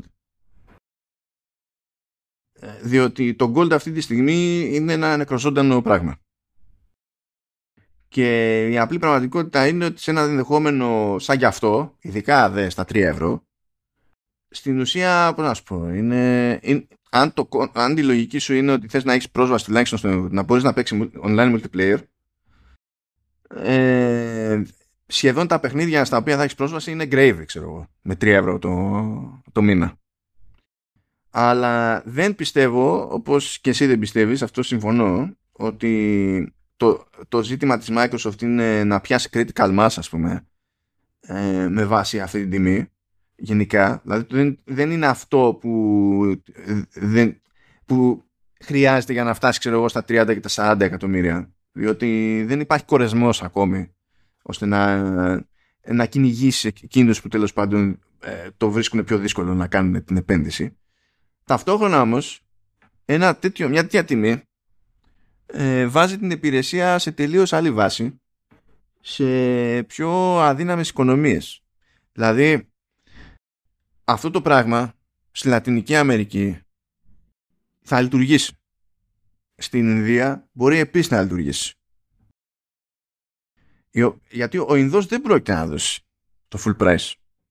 Και η Λατινική Αμερική, ακόμη και να μπορεί να το δώσει, δεν θα το προτιμήσει, διότι το δεκάρικο και το δεκατριάρικο που δίνουμε εμείς σημαίνει τελείως άλλα πράγματα εκεί κάτω. Που είναι και ένας λόγος ε, μάλιστα που είναι πίκρα γενικά το κομμάτι της κονσόλας στη Λατινική Αμερική. Δεν δε, διαφωνώ στην προσέγγιση αυτή, ε, στην άποψη αυτή. Ε, στο θεωρητικό της κομμάτι είναι, είναι σωστή. Είναι επιχειρηματική άποψη δηλαδή. Παρ' όλα αυτά δεν είναι η έλλειψη κοινού της Ινδίας που κρατάει το Game Pass εκεί που το κρατάει. Όχι, όχι, δεν συμφωνώ. Δεν είναι αυτό το κομμάτι. Η, η, άποψή μου είναι ότι δεν είναι αυτό το κομμάτι. Σίγουρα θα βοηθήσει παραπάνω, αλλά το πιο βασικό κομμάτι είναι πώς να το πλασάρεις στο mainstream κοινό και η τιμή δεν είναι αυτό που πλασάρεις στο mainstream gamer. Δεν είναι αυτό που θα τον τραβήξει. Αυτό ακούγεται λίγο παράλογο που λέω, αλλά εάν το βάλετε κάτω σαν νούμερα, θα δείτε ότι δεν είναι η τιμή που θα αποτρέψει τα παιχνίδια να γίνουν mainstream. Παράδειγμα, παραδείγματος χάρη, παράδειγμα, χάρη, τέλος πάντων. Παράδειγμα είναι η Sony που ανέβασε τις τιμές, έτσι. Και ναι, υπήρξαν θέματα, αλλά δεν πτωείται όσον αφορά με τα νέα νούμερα που μας λέει ότι θα βγάλει το 23 που έχει κάνει προβλέψεις για 30 εκατομμύρια κονσόλες όσο έχει κάνει τα δύο προηγούμενα χρόνια. Με τα 80 να ισχύουν.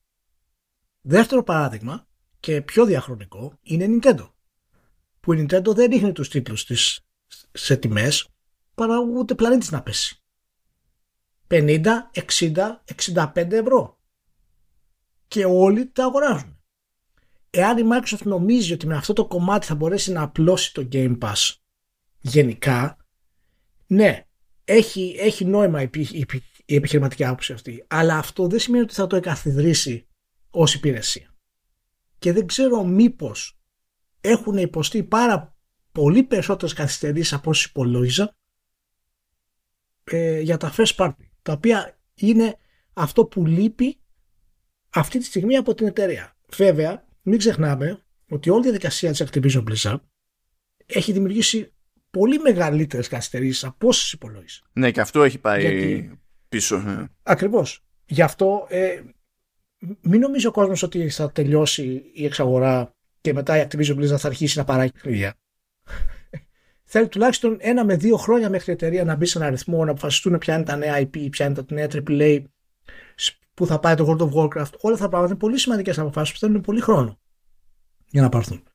Οπότε δεν ξέρω ρε Μάνο, εμένα μου φαίνεται μπορεί να, να μου κάθεται στραβά έτσι όπως το διάβασα γιατί δεν, έχει, έχει πάρα πολύ ελλειπή στοιχεία. Δηλαδή ένα survey που ψάχνει η Microsoft ότι θα βγάλει. Δηλαδή δεν μας δίνει στοιχεία η Microsoft για αυτό το κομμάτι. Ε, καλά, δεν θέλει να σου πει. Να το, να, να, το ζήτημα είναι, δε, δε, ε, άμα σου δώσει πολύ συγκεκριμένα πράγματα, θα είναι σαν να κάνει ανακοίνωση. Ενώ είναι στη φάση που μαζεύει στοιχεία. Και το κάνει αυτό. Ε, εμένα δεν μου, ε, δεν μου έχει έρθει αυτή η έρευνα. Άλλες όμως μου έχουν έρθει και δεν τις έχω σχολιάσει ως προς το περιεχόμενό τους διότι πηγαίνουν πακέτο με NDA. Και δεν μπορώ να πω τι ρωτάνε κτλ. Αλλά αυτή είναι μια τακτική που, κάνει, που έχει γενικότερα η Microsoft και κάνει και τυχαία δειγματοληψία. Δηλαδή, εμένα δεν μου έχουν έρθει. Μου έχουν τύχει δύο τέτοια από τη Microsoft. Δεν μου έχουν έρθει επειδή και καλά είμαι press, μου έχουν έρθει επειδή στα μάτια της είμαι χρήστης. Δεν είναι ότι ήρθε από, από το PR, ξέρω εγώ ή οτιδήποτε. Είναι στην τύχη. Τα κάνει αυτά η Microsoft. Τώρα αυτό δεν σημαίνει ότι δεν και καλά ε, οδηγούν κάπου συγκεκριμένα. Έτσι, πρώτα απ' όλα θες να πιάσει λίγο τον παλμό της φάσης, να δεις αν κάνει κλικ ή όχι.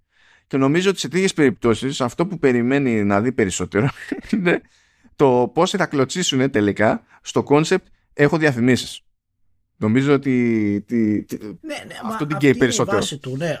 Α, αυτή είναι η βάση του σε αυτό το κομμάτι, αλλά Οκ, okay. να, να σου πω όταν φορτώνεις το παιχνίδι θα σου παίρνει διαφήμιση την πρώτη φορά ή κάθε φορά που το φορτώνεις; Ε, λογικά, όχι, κάθε φορά που θα το φορτώνεις. Όταν θα κάνεις την κίνηση της εφαρμογής, ναι.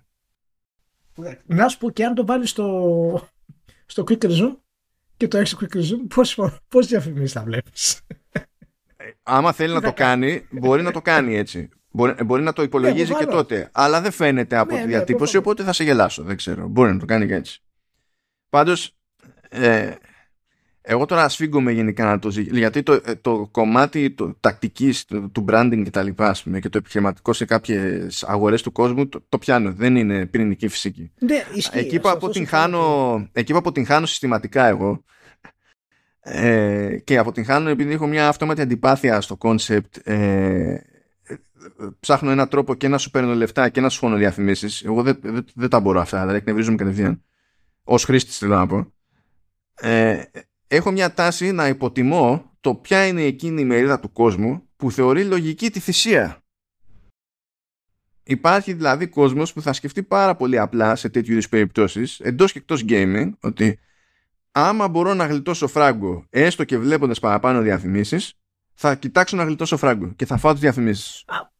Από τι, από τι, ε, ε, τα, τα, τρία δολάρια είναι το κόστος τα 3-4, πιστεύω ότι με τα 3-4 δολάρια εγώ σκέφτομαι να βάλω λογαριασμό στο YouTube να πληρώνω για να αποφεύγω τα 14 δευτερόλεπτα. Ναι, καλά, δεν το συζητάμε γιατί το έχεις ξεφτιλίσει. Τελείως όχι, γιατί δεν, δεν υποφέρει. Γιατί, για, το έχει φτάσει στα, στα τρελά όρια. Και οκ, okay, το, το καταλαβαίνω αυτό. Αλλά δεν ξέρω μπορείς να με εξηγήσεις σε μένα για ποιο λόγο αυτή τη στιγμή το Xbox Live Gold ορίζει οποιοδήποτε σημείο της στρατηγικής Microsoft. Γιατί είναι μέρος της εξίσωσης ακόμα το Xbox Live Gold. Μπορείς να μου το εξηγήσεις σε μένα αυτό το πράγμα; Γιατί πρώτα απ' όλα σε πρώτη φάση πρέπει να πεθάνει. Έτσι. Οπότε ψάχνει να δει με τι τρόπο ναι, θα, το, θα το πεθάνει. Πρέπει να, να, να σβήσει. Σβήσει ναι. Αν θυμάσαι, προ, προσπάθησε να κάνει μια απόπειρα να το πεθάνει ανεβάζοντας τις τιμές του ναι, ναι, για να σε σπρώξει στο, στο Game Pass. Έτσι και έφαγε σκατό. Ε, εκεί. Τώρα. είναι, μα τώρα μάλλον είναι δυνατόν, είναι δυνατόν να κάνεις τέτοιο πράγμα, ας πούμε. Σε αυτό. Δηλαδή.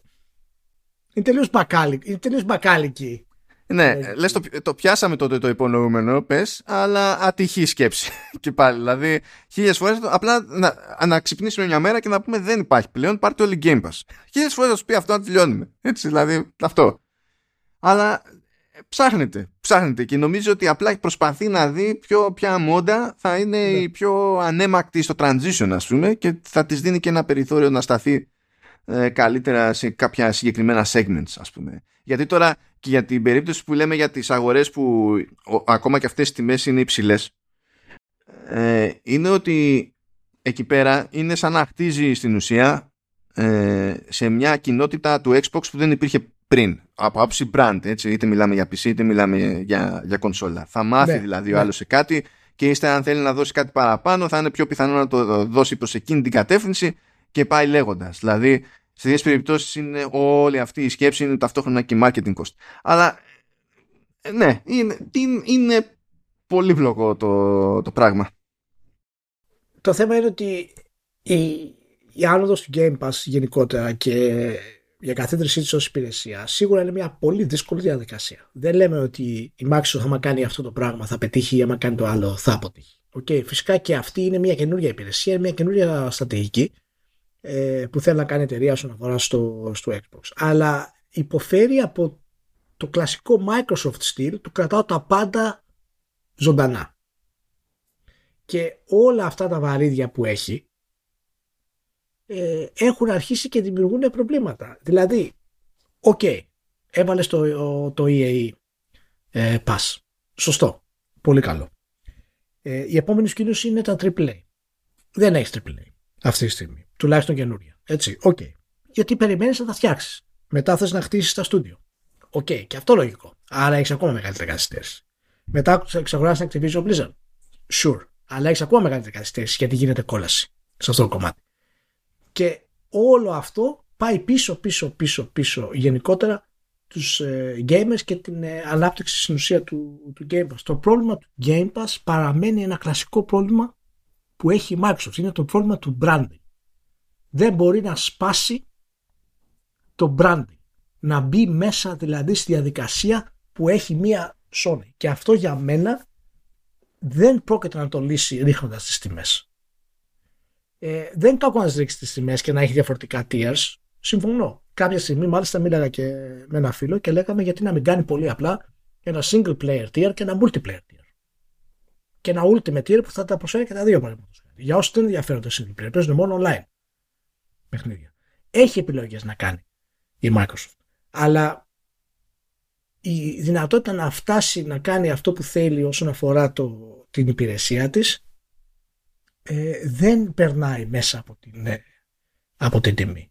Και μάλιστα να σου πω κάτι, το μεγάλο πρόβλημα του στυλ αυτής της επιχείρησης είναι ότι κάποιος μπορεί να πει το κόβω για τρεις μήνες. Και ξαναμπαίνω όταν θα βγει το τάδε παιχνίδι. Και αυτό είναι ένα μεγάλο μειονέκτημα που θα έχει μια τέτοια ας πούμε προσφορά της υπηρεσίας, το οποίο ότι εγώ σε έξι μήνες θα σου βάλω το, το first party που περιμένεις πάρα πολύ. Και λες εσύ, OK, τότε εγώ κόβω την υπηρεσία. Γιατί άμα είναι να πληρώνω έξι μήνες 10 ευρώ μέχρι να βγει το παιχνίδι, το έχω πληρώσει το παιχνίδι για την υπηρεσία. Την κόβω, μπορώ να βάλω σε τρεις μήνες και να ξαναβάλω σε άλλους τρεις μήνες. Καλά, αυτό, αυτό εξαρτάται βέβαια από τη, από τη ροή στην οποία θα καταλήξει στις εσωτερικές παραγωγές όταν θα λειτουργούν και θα ρολάρουν όλα, έτσι. Ναι, ακριβώς, ακριβώς. Γι' αυτό λέω ότι ε, αυτή τη στιγμή, επειδή δεν έχεις δυνατό διαπραγματευτικό χαρτί, ο άλλος μπορεί να κάνει ό,τι κουστάρεις αυτά που του προσφέρεις. Οπότε είναι μια χαοτική κατάσταση ε, που φυσικά η Microsoft πρέπει να δει πώς θα τη λύσει. Και η μία απάντηση είναι φυσικά ε, αποκλειστικά παιχνίδια, αλλά όταν μια άλλη εταιρεία σαν τη Sony χρησιμοποιεί αποκλειστικότητες και μπλοκάρει τη Microsoft και η Microsoft έχει φοβερά προβλήματα να περάσει την εξαγορά της, καταλαβαίνεις ότι υπάρχει σημαντικό πρόβλημα διαχείρισης της κατάστασης σε αυτό το κομμάτι. Είναι αδιανόητο μια εταιρεία να έχει τέτοια προβλήματα εξαγοράς της Activision Blizzard από τη Microsoft και η Sony να έχει αποκλειστικό ένα από τα πιο αναμενόμενα παιχνίδια το τελευταίο χρόνο του Final Fantasy 16. Είναι, είναι, είναι δηλαδή τραγελαφικό να το συζητάμε αυτό το πράγμα. Ακόμα και σε αυτή τη διαδικασία η Sony μπορεί να θα πουλήσει πολύ μεγάλη περισσότερες κονσόλες από τη Microsoft γιατί δεν έχει ε, τα AAA. Δηλαδή ακόμα και στην περίπτωση που λέμε η Microsoft δεν έχει AAA αλλά ούτε η Sony έχει τα AAA της νέας γενιάς αυτής της στιγμής. Η Sony έχει τα αποκλειστικά του Final Fantasy 16 και η Microsoft δεν έχει τίποτα. Δηλαδή, τι να πω. Αν, ε, ε, δεν είμαι ενάντια σε αυτό το κομμάτι, αλλά εάν η Microsoft θα έπρεπε να μπει πολύ πιο δυναμικά σε αποκλειστικότητες, ε, βραχυπρόθεσμες αποκλειστικότητες. Το είχαμε πει και από την προηγούμενη γενιά αυτό. Και δεν το είχε κάνει. Η, η Sony το έκανε. Αυτό φαίνεται να το κάνει πιο συχνά με, με, πιο, με πιο indie stuff. Δηλαδή ένα που φαίνεται να ναι. της βγήκε τώρα τελευταία ε, είναι το τέτοιο, το, το High on Life. Π.χ. Αλλά το κάνει με πιο τέτοια, δεν το κάνει δηλαδή με Final Fantasy επίπεδο όχι, όχι, τέτοιο. Ναι. Δηλαδή. Και, και, και δεν ξέρω αν τρώει πόρτα ε, ή αν δεν έχει ας πούμε την ικανότητα να προβλέψει πού θα πάει η αγορά σε ορισμένα πράγματα, να, να μπει δυναμικά μέσα στη διαδικασία. Δηλαδή ακόμα σκέψω ας πούμε και παιχνίδια τα οποία ε, η Sony τα χρηματοδότησε απλά και μόνο τα πήρε αποκλειστικά απλά και μόνο για να ακουστεί το PlayStation. Όπως ήταν το Death Stranding παραδείγματος χάρη. Ε, ή, το, ή, ή τον Nier Automata βγήκανε στη Sony. Η Microsoft δεν έχει τέτοια πράγματα και δεν ξέρω που, αν θα μπορέσει να τα λύσει αυτά ε, ρίχνοντας τις τιμές δηλαδή επιχειρηματική απόφαση είναι σωστή αλλά στη στρατηγική της ταιριάζει Αυτό, αυτό δεν ξέρω εγώ, γιατί δεν έχουμε αρκετά στοιχεία για, το, για τη στρατηγική της αυτή τη στιγμή. Κοίτα, αυτό τέτοιο. Ε, ε, υποτίθεται ότι ο στόχος της ήταν να. Ο, ε, στο τέλος, κάποτε, κάποια στιγμή τέλος ναι. πάντων, να έχει μια, μια κυκλοφορία. Ε, ναι. όχι, φαντάζομαι όχι expansion, DLC και τέτοια, πούμε, αλλά να έχει μια κυκλοφορία κάθε τρεις μήνες. Αυτό δεν το έχει καταλάβει. Δηλαδή το 2022, ας πούμε, το πρώτο εξάμεινο δεν είχε τίποτα. Δηλαδή πήγε από το Halo Infinite το Δεκέμβριο του 2021 στο As Dusk Falls τον Ιούλιο. Ήταν τέλος. Έτσι. Ναι. Ε, και από εκεί και πέρα τι είχε, είχε το, το, το Hot Wheels Expansion για το Forza επίσης Ιούλιο. Σεπτέμβριο είχε το Grounded το οποίο τώρα ε, τεχνικώς ναι ήταν η κανονική κυκλοφορία εντάξει αλλά δεν μπορούσε να το πλασάρεις αυτό στα σοβαρά ως κάτι φρέσκο γιατί υποτίθεται ότι ήταν στο preview για πόσο ήταν 1,5 χρόνο, 2 χρόνια πόσο διάλογο ήταν εκεί πέρα όχι όχι, ναι, α, ακόμα και να. Συγγνώμη, στο διακόπτω. Ακόμα και να το κάνεις και να πεις ότι εγώ έβγαλα κάτι καινούριο, δεν είναι το grounded αυτό που θα ε, μεγαλώσει την υπηρεσία σου. Όχι, όχι, δεν, σίγουρα. Δεν πρόκειται να το κάνει. Μετά τι έχει, έχει anniversary edition του Age of Empires 4. Ναι. Και το. που δεν το λες ε, α, δεν το λες ανούσιο, αλλά δεν το λες και original, αυτό θέλω να πω. Και το μόνο άλλο που είχε ρε παιδί μου στην όλη φάση ήταν το Pentiment. Και η επόμενη κίνηση είναι το port του Age of Empires 2 στις κονσόλες στο τέλος του, του μήνα, ξέρω εγώ. Και από εκεί και πέρα ε, όλα είναι, είναι φλού. Δηλαδή για το 23 υποτίθεται ότι περιμένουμε το, το ARA για PC, καινούριο Forza, ναι, και Minecraft Legends. Αυτά είναι, α, και Age of Empires 4 σε, σε κονσόλες. Δεν ξέρουμε πότε ακριβώς, αλλά υποτίθεται ότι αυτά είναι στο πρόγραμμα. Προφανώς δεν πρόκειται να μείνει έτσι το, το πράγμα. Ε, δεν ξέρω γιατί σε αυτή τη λίστα εδώ δεν. Α, ναι, σε αυτή τη λίστα δεν είναι τεχνικό στο Starfield γιατί η έκδοση υποτίθεται ότι είναι Bethesda. Ε, αντί για, ξέρω εγώ, Fox Game Studios τα λοιπά. Είναι λίγο by the way εδώ τα semantics. Αλλά τέλος πάντων, ναι. Ε, δεν έχει ρολάρι, ρε παιδί μου. Δεν έχει ρολάρι ακόμα. Πολύ απλά δεν έχει ρολάρι. Τι να πω. Ε, ας αλλάξουμε ταχύτητα αλλά να φτάσουμε εκεί που να, να, να πάμε μια YouTube εκεί που ήδη σου έχουν σπάσει τα νεύρα. Να σου πω εγώ Ηλία τι κάνω. Έτσι. Εγώ δεν, δεν πατάω play στο YouTube. Εγώ κατεβάζω κατευθείαν το βίντεο. Ναι. Που επειδή κατεβάζει το, το κατεβάσεις. ναι, επειδή κατεβάζει το βίντεο file έτσι όπως είναι δεν υπάρχει γιατί ναι. οι διαφημίσεις μπαίνουν δυναμικά έτσι μπαίνουν ναι, ναι, στα overlays δεν υπάρχει καμία διαφήμιση μέσα εκτός αν αυτός που έχει γυρίσει το βίντεο έχει κάποιο σπόνσορα οπότε αναφέρει το σπόνσορα κτλ. Οπότε είναι ενσωματωμένο στο βίντεο ρε παιδί μου. Τα του YouTube απλά δεν. Δεν μπαίνω στη διαδικασία, δεν, δεν μπαίνω γιατί μου ανεβαίνει το αίμα στο κεφάλι και ειδικά όταν το, το ντρώ με τις διαφημίσεις και τελείως τυχαία έχει κάτω ένα pop-up. Ε, μήπως θέλεις να πληρώσεις YouTube Premium; Ε, τσουρέκια. YouTube τσουρέκια.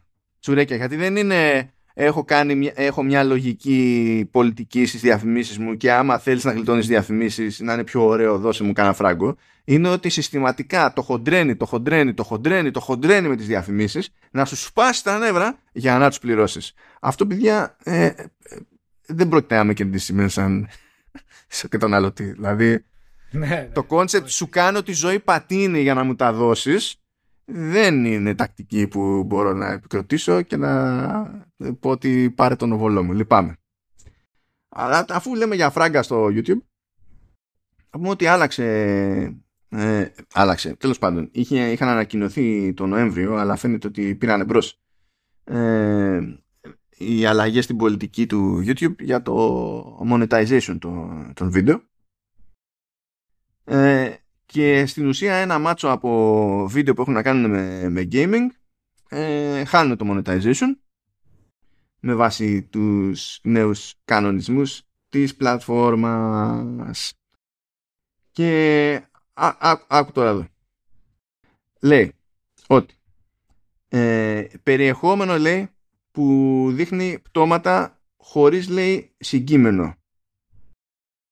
Ποιος θα καθορίζει το συγκείμενο στα αυτοματοποιημένα εργαλεία ε, της πλατφόρμας, δεν ξέρω. Που κάνει, δηλαδή το, περισσότερο, το μεγαλύτερο μέρος του moderation είναι αυτοματοποιημένο. Ποιος θα καταλαβαίνει εκεί πέρα context, δεν ξέρω. Τέλος πάντων. Ε, game violence. Τι είναι game violence, Λία; ε, directed at a real named version ε, named person πώς κατευθύνεται game violence σε δεν, δεν ξέρω κάτι συμβαίνει στο YouTube που εγώ δεν ξέρω το φαινόμενο τι είναι ε, ή, ε, ναι. Οκ. ναι. Ε, or acts ε, ε, created to intentionally shock and disgust and videos showing an implied moment of death will not receive ad revenue. Ε, κουράστηκα ήδη ε, και, και παρόλα αυτά έχει κι άλλο. Λέει στα, πες ότι δεν κάνεις τίποτα φοβερό ρε παιδί μου και απλά παίζει ένα παιχνίδι, φάση let's play. Λέει ότι α, άμα έχει βία λέει ε, και ξέρω εγώ gory injuries και τα λοιπά λέει μετά τα 8 δευτερόλεπτα ε, non-graphic tragedies. Not, not graphic tragedies. Μ' αρέσουν αυτές οι ορολογίες είναι, είναι φοβερές. And their aftermath. Or police seizures as part of law enforcement can receive ad revenue. Οπότε θα πρέπει να τσεκάρεις τώρα το, α, ακόμα και στο Let's Play αν γίνεται κάτι χοντρό στα πρώτα 8 δευτερόλεπτα ή όχι. Ε, επίσης θα... Φοβερά ακριβές είναι τα 8 δευτερόλεπτα. Μπράβο, μπράβο, είναι φοβερά ακριβές. Ε, θα τιμωρείται λέει ε, περισσότερο το inappropriate language με νέους λέει κανόνες που δηλώνουν ότι all varieties of profanity are now treated equally, meaning they are not differentiated based on levels of severity. Ε, πραγματικά ελπίζω αυτό να μεταφραστεί στην πράξη απλά για να γίνει σφαγή ρε παιδί μου. Να είμαστε εμείς εκεί πέρα και χαριτολογώντας να, να πούμε ο ένας στον άλλο ξέρω εγώ ε, μην, μην, μην είσαι χαζούλης και να είναι σαν να σου έβρισα τη μάνα. Για το σύστημα να είναι το ίδιο πράγμα. Αυτό, α, α, αυτό το μέλλον ονειρεύομαι. Uh, content where profanity is used after the first 8 seconds may receive ad revenue. However, if profanity is used in the first 8 seconds of the video, then it will not monetize. Οπότε να ξέρετε, δεν βρίζουμε στα πρώτα 8 δευτερόλεπτα στο, YouTube. Εντάξει, εντάξει. Ναι, λοιπόν, καλά. Α, ε, δηλαδή μην το, δεν υπάρχει τώρα να λύσουμε, να δούμε τι θα βγει από αυτό το πράγμα. Πάντως, Απλά για την ιστορία να αναφέρω ότι όλα αυτά φτάνουν, δηλαδή εγώ θεωρώ ότι φτάνουν σε κάποια έτσι καινούρια επίπεδα γελιότητας και αχρίαστο καθώς πεπισμού σε κάποιες περιπτώσεις, αλλά ενώ είναι πάρα πολύ εύκολο να τα χρεώσουμε όλα στο YouTube κατευθείαν, που εγώ περισσότερο θα χρεώσω στο YouTube το κάθε πότε μου χώνει διαφήμιση στη μάπα και τι, πότε είναι skippable, πότε όχι, αυτά θα χρεώσω περισσότερο. Συνήθως αυτές οι ideas σε μια πλατφόρμα όπως το YouTube γίνονται επειδή πιέζουν διαφημιστές και οι διαφημιστές λένε ότι εγώ δεν θέλω ε, η διαφήμιση μου να σκάει, επειδή όλα αυτά γίνονται programmatically, έτσι, δεν είναι ότι κάποιος πηγαίνει και τα βάζει φυτευτά, ε, παίζει αυτοματοποίηση. Δεν θέλω η διαφήμιση μου να σκάει σε τέτοιου, την ώρα που παίζει τέτοιου είδους περιεχόμενο, ξέρω εγώ. Και αυτό με τα 8 δευτερόλεπτα, κατά πάσα πιθανότητα σχετίζεται και με το ε, που πέφτει η πρώτη διαφήμιση και το πόσο κοντά θα είναι η διαφήμιση στο πρώτο δείγμα, ξέρω εγώ, βίας ή βρισιάς ή δεν ξέρω και εγώ τι. Και το πάνε κάπως, κάπως έτσι.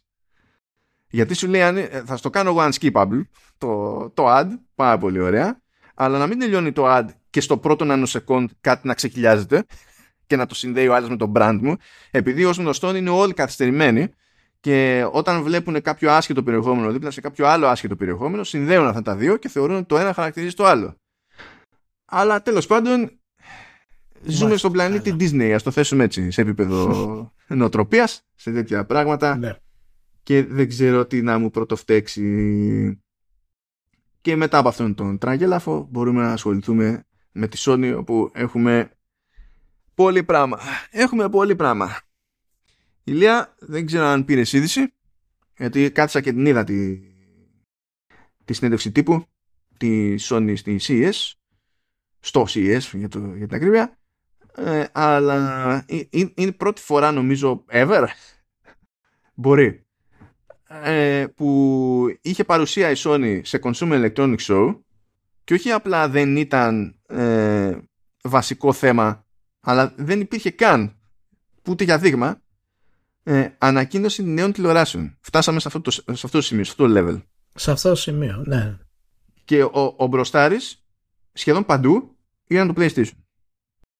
Ε, που ήταν ό,τι πιο consumer είχε να δείξει από την άποψη ότι ε, όλο το υπόλοιπο περιεχόμενο, όλοι, όλες οι υπόλοιπες ανακοινώσεις είχαν να κάνουν με εργαλεία ε, στη, στην αλυσίδα της κινηματογράφησης που είναι hardcore επαγγελματικά staff, όχι δεν είναι πηγαίνω και αγοράζω εγώ ως ιδιώτης για να κάνω κάτι, έτσι. Γιατί να σου λέει για remote control ε, full frame video cameras ε, με IMAX ξέρω εγώ και τέτοια που μπορείτε να τις πετάτε με, να τις χώνετε μέσα από τρύπες και να... Αυτά δεν είναι για εμάς. Έτσι, δηλαδή είναι απλά πράγματα. Δεν υπάρχει καμία ελπίδα. Ε, ήταν το αμάξι με Sony Honda Mobility το φοβερό brand που θα έχει αυτό το, το αμάξι σαν μοντέλο θα λέγεται Αφίλα ηλία διότι I kid you not ε, ε, είναι επειδή υπάρχει το feel μέσα και αμάξι ε, χρήστης the feels είναι αφίλα μόνο οι Ιάπωνες δηλαδή ή τέλος πάντων Ασιάτε. Εντάξει. Και ε, μ' άρεσε σε κάποια φάση που λέει ότι θέλουμε, λέει, ε, να σπρώχνουμε την επικοινωνία. Δεν ξέρω πώς καταφέρνει η Sony ποτέ να μην σπρώχνει το αμάξι, γιατί εγώ να θέλω αυτό το αμάξι ως αμάξι, αλλά κάτι και μου λέει ότι κάνουμε κονέ με την Epic. Κάνουμε κονέ για game streaming. Θα βάζουμε μέσα PlayStation 5. Θα έχουμε ιστορίες, ξέρω εγώ τι να είναι. Ε, communications, entertainment, social activities και κουκουρούκου. Τι γίνεται με τα αμάξι, κανείς δεν ξέρει αλλά μια καινοτομία που είχε να φέρει ως παράδειγμα για την επικοινωνία, στο κομμάτι της επικοινωνίας, λέει ότι θα, θα προσπαθεί να επικοινωνεί και το αμάξι με αυτούς που είναι έξω από τα αμάξι. Και πώς θα το κάνει αυτό; Θα έχει μια μπάρα με LED μπροστά που θα πάλεται και θα αλλάζει χρώματα για να μεταφέρει νόημα. Και λέω μπράβο, μπράβο Sony, η καινοτομία σου είναι ο kit. Μπράβο Sony, μπράβο, Πρέπει να ειδώσατε πάρα πολύ όμως. Μα πάρα πολύ παρέα με τη Honda για να το σκεφτείτε αυτό το πράγμα. Ε, τέλος πάντων, τέλος πάντων, ε, και πραγματικά σχεδόν όλα τα υπόλοιπα ήταν για games. Από εκεί μάθαμε ότι στην ουσία ε, το PlayStation 5 έφτασε στα 30 εκατομμύρια. Από εκεί μάθαμε ότι στο λανσάρισμα, στο λανσάρισμα του PSVR 2 ε, πάνω στη, φάση που πέφτουμε και στα 25 χρόνια του Grand Turismo βασικά ε, θα σκάσει update στο, στο Gran Turismo 7 και θα παίζεται σε VR εκεί μάθαμε ότι ετοιμάζεται port του Beat Saber για PSVR 2 μετά τι κάνεις; Έχεις δουλειές, έχεις να σπρώξεις το Quest τι κάνεις μετά, τέλος πάντων οκ, okay, έστω, έστω ότι ε, ε, είχαμε τέλος πάντων ένα ατυχές segment με την επικεφαλής της TriStar εκεί πέρα για τις συνέργειες με PlayStation Studios και τις κινηματογραφικές παραγωγές κτλ. Με τα λύπης άκουσα ότι το κινηματογραφικό Uncharted έκανε τζίρο πάνω από 400 εκατομμύρια δολάρια. Wow. Καταλαβαίνετε ότι δεν έχει σημασία. Δηλαδή έχει φτάσει σε ένα τέτοιο επίπεδο το, το branding κάποιων Sony IPs που θα, μπορούσε να πληρώνουμε, θα μπορούσαμε να πληρώνουμε εισιτήριο και να έχει λευκό καρέ, δύο ώρες. Να μην έχει τίποτα το πάνε πάνω. δηλαδή, εντάξει. Φυσικά μας θύμισαν ότι 11 Ιανουαρίου, αυτό δεν προβλεπέ, εντάξει, λογικό να μας το θυμίσουν, 11 Ιανουαρίου ξεκινάει το τηλεοπτικό The Last of Us. More on that later. και τι... Α, είδαμε δεν ήταν τρέιλερ αυτό, αλλά τέλος πάντων είδαμε ένα προωθητικό βίντεο για την ταινία Grand Turismo και δεν είχα συνειδητοποιήσει ότι ο πρωταγωνιστής είναι ένας τύπος που έπαιζε στο C του, του Apple TV Plus. Καλά δεν είχα συνειδητοποιήσει και είναι κάποιον το cast, εδώ που τα λέμε. Αλλά, οκ. Okay. Ε,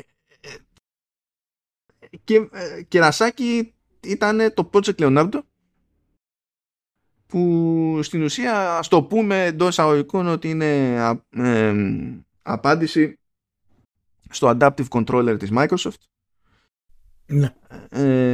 Ε, έχουμε links καλό είναι να δείτε τις φωτογραφίες γιατί ό, όπως και να το περιγράψουμε αυτό είναι πιο εύκολο να συνειδητοποιήσει τι γίνεται βλέποντας τις φωτογραφίες διότι είναι στην ουσία ένα πράγμα σαν δίσκος ας το πούμε έτσι που είναι φτιαγμένο να κάθεται σε τραπέζι, σε δάπεδο κάτι γύρω γύρω υπάρχουν πλήκτρα ε, που μπορούμε να καθορίσουμε εμείς ποια είναι, τι είναι τι σε κάθε περίπτωση, αν είναι πλήκτρα κατεύθυνσης, αν είναι shoulder buttons, αν είναι έτσι κτλ. Όλα αυτά είναι ε, προγραμματιζόμενα, οπότε μπορούμε να πούμε ότι όταν θα πατάω εγώ αυτό το πλήκτρο, ε, στην ουσία θα πατιούνται ξέρω εγώ, δύο πλήκτρα μαζί και, και τα λοιπά.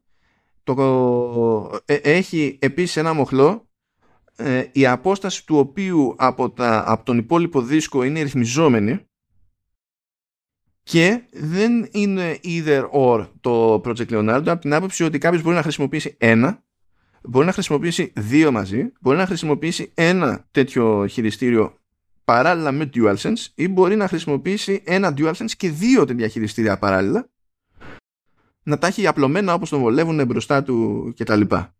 Και είναι, είναι ένα βήμα, είναι να καλύπτει μια τρύπα έτσι η Sony ε, διότι το DualSense στις αντίστοιχες κοινότητες που ασχολούνται ε, με θέματα προσβασιμότητας κτλ ε, μάζευε πολλά παράπονα ειδικά για το ότι μαζί με την μπαταρία και τα μουτεράκια είναι πολύ βαρύ και υπάρχει μια μερίδα ανθρώπων που ζορίζεται να το κρατάνε στα, στα χέρια τους για ώρα. Εξού και αν δείτε και το Adaptive Controller ε, και το Project Leonardo είναι στημένα με τη λογική ότι κάθονται σε κάποια επιφάνεια που είναι flat ώστε να μην έχει να διαχειριστεί κάποιος βάρος στα χέρια του ας πούμε στη, στην όλη φάση.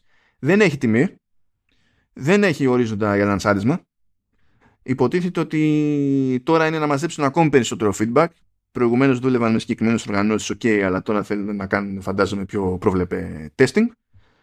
Προφανώ δεν θα μείνει η ατάκα Project Leonardo. Επίση δεν έχω ιδέα γιατί λέγεται Project Leonardo, ποιο είναι το concept πίσω από όλη αυτή την ιστορία, αλλά δεν έχει ιδιαίτερη σημασία. Αλλά ό, όλα, αυτά, όλα αυτά σε consumer electronic show. Δηλαδή, ε, ε, ε, είναι γνωστό ότι για τη Sony το PlayStation είναι η, η προτεραιότητα στο σύμπαν. Ούτως ή άλλως εδώ και χρόνια δεν είναι καν πρώτη φορά γιατί ξαναυπήρξε συγκλονιστική προτεραιότητα τη δεκαετία του 90, αν το πάρουμε ως συνεισφορά στο συνολικό τζίρο του, του Sony Group. Αλλά αυτό για μένα ήταν ζώρικο statement. Ε, διότι δεν έχω δει να ξαναδίνει τόσο χρόνο σε, σε consumer electronic show που τεχνικώς πηγαίνει λίγο κόντρα από την άποψη ότι τα consumer electronics δεν είναι games, δεν είναι ταινίες, δεν είναι, δεν είναι σειρές. Δηλαδή δεν είναι το φυσικό περιβάλλον για να στέκεται σε αυτά τα πράγματα. Συνήθως έκανε ένα shameless plug, ξέρω εγώ, στο επόμενο Spider-Man ή στο οτιδήποτε σε consumer electronic show η Sony. Αλλά εδώ είχε περισσότερο περιεχόμενο και λιγότερα electronics. Με την εξαίρεση του ειδικά του αυτοκίνητου. Που το αυτοκίνητο είναι ένα κουλό στοίχημα που έχει βάλει η Sony για άλλους λόγους που δεν πιστεύω ότι είναι τι παρούσε, αλλά τέλος πάντων. Έστω ότι. Ναι. Ε, ναι, κοίτα να δεις. Ε, νομίζω ότι είναι και η τελική επίσημη ε, επιβεβαίωση για τη νέα πορεία της Sony. Ε, εμείς τα λέμε εδώ και πολύ καιρό. Η Sony κάνει κινήσεις εδώ και καιρό. Νομίζω ότι πλέον και επισήμως είναι μια εταιρεία η οποία βασίζεται πάνω στο PlayStation και στα δική του cross media που μπορεί να προσφέρει το, το PlayStation. Ε, ήταν το κερασάκι στην τούρτα γενικά γιατί και εγώ παρακολουθώντας τη κομμάτια της, ε, της ανακοίνωσης δεν μου έκανε φοβερή εντύπωση που ε, το PlayStation ήταν κυρίαρχο. Το περίμενα να είναι σημαντικό κομμάτι γιατί είναι ούτως ή άλλως αλλά σε αυτό το επίπεδο δεν το περίμενα. Η Sony έχει πλέον μεταμορφωθεί σε μια εταιρεία του PlayStation.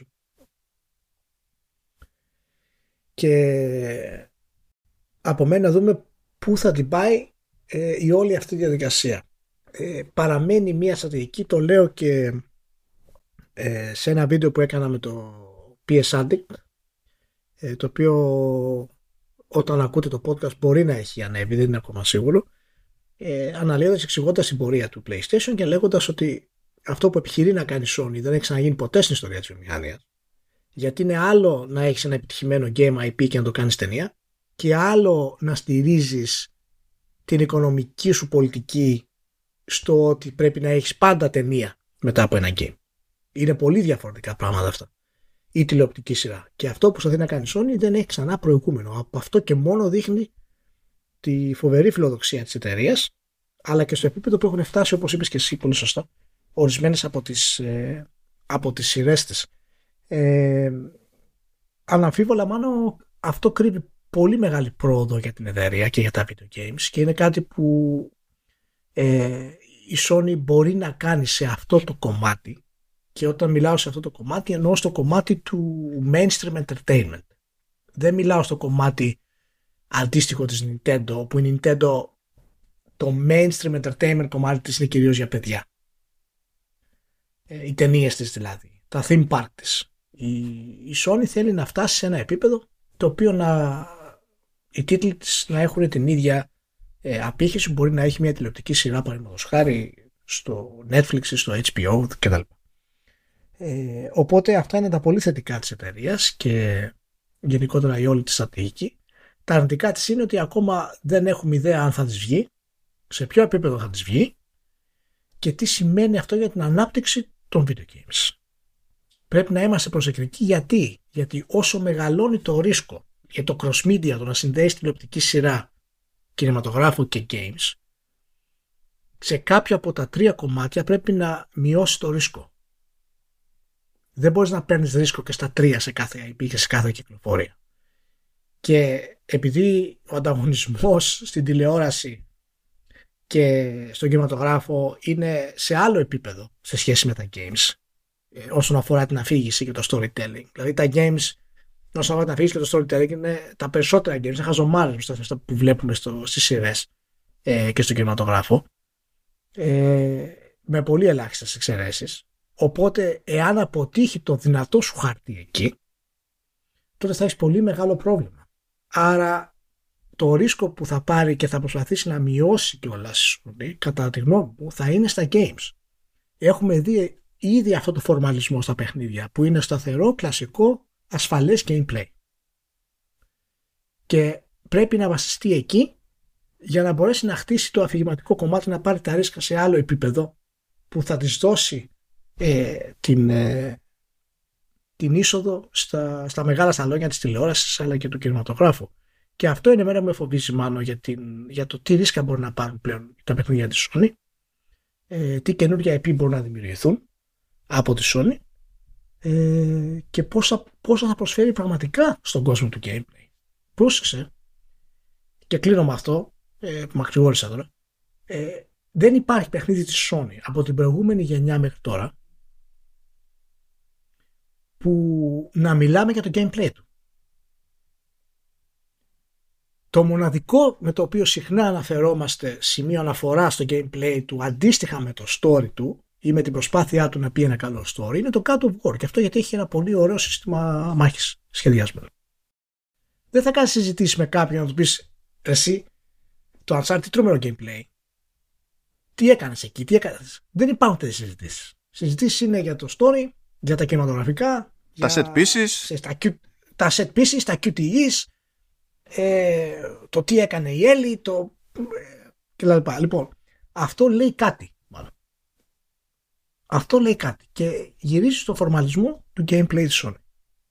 Ε, παρέλειψα κατά λάθος να αναφέρω ότι υπήρχε και ένα segment στην παρουσίαση στο CS για τα live games που δεν λέει κάτι συγκεκριμένο ε, στην πραγματικότητα ε, αλλά είχε ρε παιδί μου βίντεο messages από ε, από τον Truman της Bungie και από την Raymond της Haven.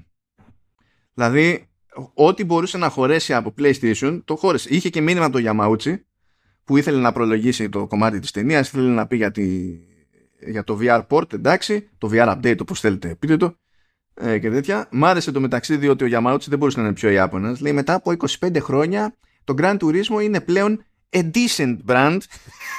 A decent brand.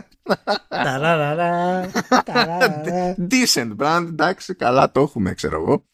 Αυτή, ε. α, α, α, αυτό, το, αυτό το humbling των Ιαπώνων είναι ε, ε, Τώρα, εντάξει, εγώ απλά θα το πω για την ιστορία επειδή δεν κρατιέμαι σε αυτές τις περιπτώσεις. Η παρουσίαση ως παρουσίαση ήταν άθλια.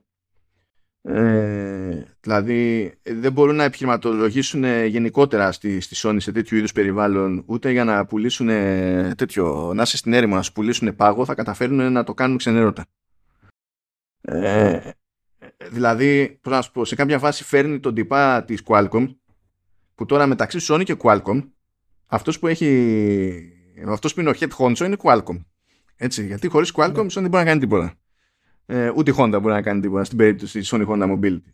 Αλλά όταν είσαι ο Μούρης της Sony ο γενικός της Sony φέρνεις επισκηνής τον, ε, τον τυπά της Qualcomm και κάνεις τη έτσι κι αλλιώς γελία ερώτηση, τι είναι αυτό που σε εξητάρει περισσότερο για τη μεταξύ μας συνεργασία. Και δεν κατάφερες να κάνεις την Qualcomm να πει κάτι που να έχει να κάνει όντως με το προϊόν, αλλά άρχισε να λέει η Qualcomm ε, πόσο φοβερές είναι οι πλατφόρμες της, πάνω στις οποίες βασίζεσαι εσύ ως Sony. Και ούτε εσύ είσαι άξιος να πεις κάτι που να είναι ξεχωριστό για όλο αυτό το project, πέρα από το ότι θα αλλάζεις χρώματα η λεντόμπαρα μπροστά και θα μας θυμίζει τον kit. Ε, δεν, ξέρω, ε, τι, δεν ξέρω γιατί έχεις το εμπορικό εκεί πέρα. Δεν ξέρω τι κάνουν. δηλαδή, πού είναι, πού είναι το, το μήνυμα στη, στην όλη υπόθεση. Δηλαδή, δεν το καταλαβαίνω. Αντίστοιχα, το πιο καλό παράδειγμα που είχαν ήταν στην περίπτωση, και δεν κάνω πλάκα, ήταν στην περίπτωση του βίντεο που είχαν για την ταινία Grand Turismo. Διότι εκεί πέρα νιώσανε ποια είναι η συνέργεια και φέρανε τον Blomkamp που είναι ο σκηνοθέτης και εξήγησε και φαινόταν και στο βίντεο αυτό ότι κάποια πλάνα μπορούσαν να τα γυρίσουν όπως τα γυρίσανε ακριβώς επειδή έβγαλε νέες κουφές κινηματογραφικές κάμερες στη Sony. Και αλλιώς δεν θα, γινόταν, δεν θα ήταν εφικτό το πλάνο.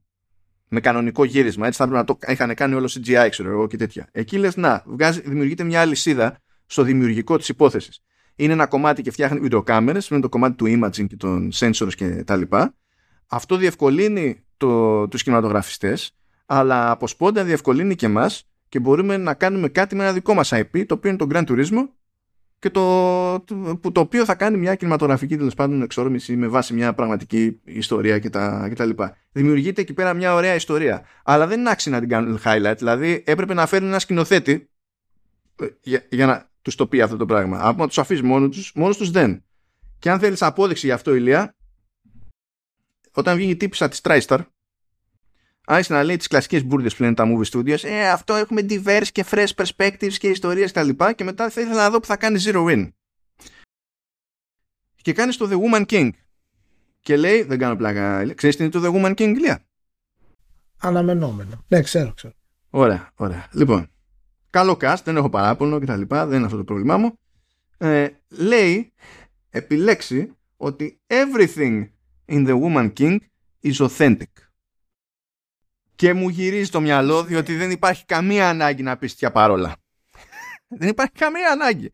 Πες ότι everything about the Woman King is fucking awesome. Χίλιες φορές να πεις αυτό. Πες το αυτό. Δεν έχει σημασία αν διαφωνώ ή όχι. Πρέπει να πεις ότι είναι authentic.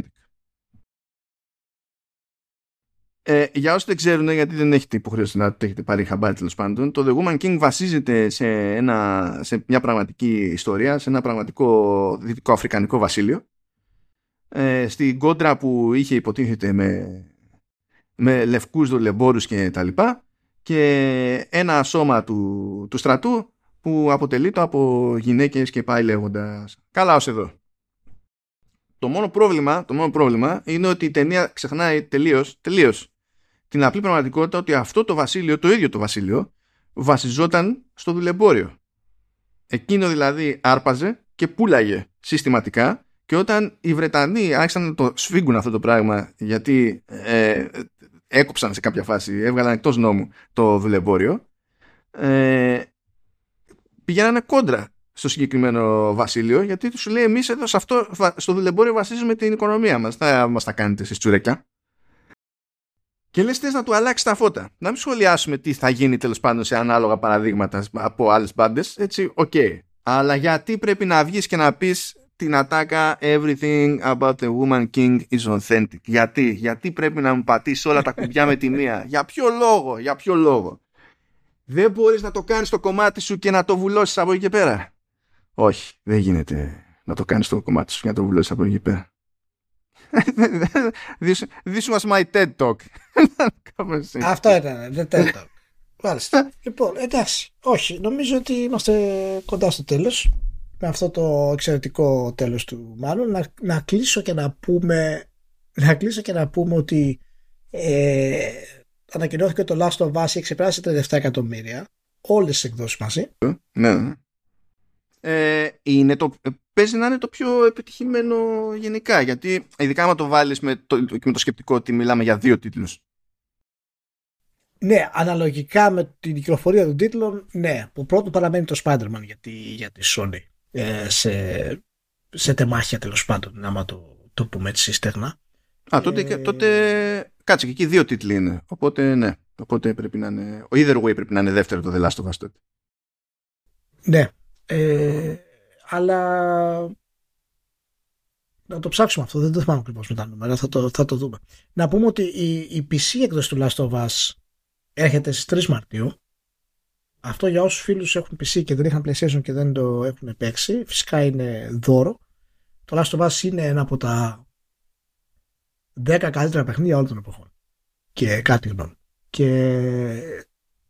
γνώρισε πολύ μεγάλη επιτυχία το God of War στο PC φυσικά, αλλά ε, το Last of Us θα γνωρίσει ακόμα μεγαλύτερη πιστεύω στο, στο PC, γιατί το PC δεν έχει τέτοια παιχνίδια. Τι είπες ρε; Οπότε θα έχει, πολύ θα έχει. Όχ, όχ, όχ, μου ξέρει. Τι ε, το συγκρίνεις με τον Diablo, ρε. Είναι το, το, το καλύτερο παιχνίδι. Είδα πια κάποιες πολλές συνεντεύξεις για, για τα making of του Last of Us και με τον Neil Druckmann ε, και την ε, μετάβαση ας πούμε στο πώς να γράψει για, το, για την τηλεοπτική σειρά ε, είπε ότι καταφέρανε και αποφύγανε πολλά προβλήματα που έχουν αυτές οι μεταφορές ε, δεν στηρίχτηκαν στην ουσία σχεδόν καθόλου στο, στο gameplay για να το δημιουργήσουμε και αυτό είναι πολύ χαροπό γιατί από ό,τι φαίνεται δεν θα είναι ένα κλασικό action zombie style ε, HBO ε, show ε, που θα περάσει το απόγευμά σου.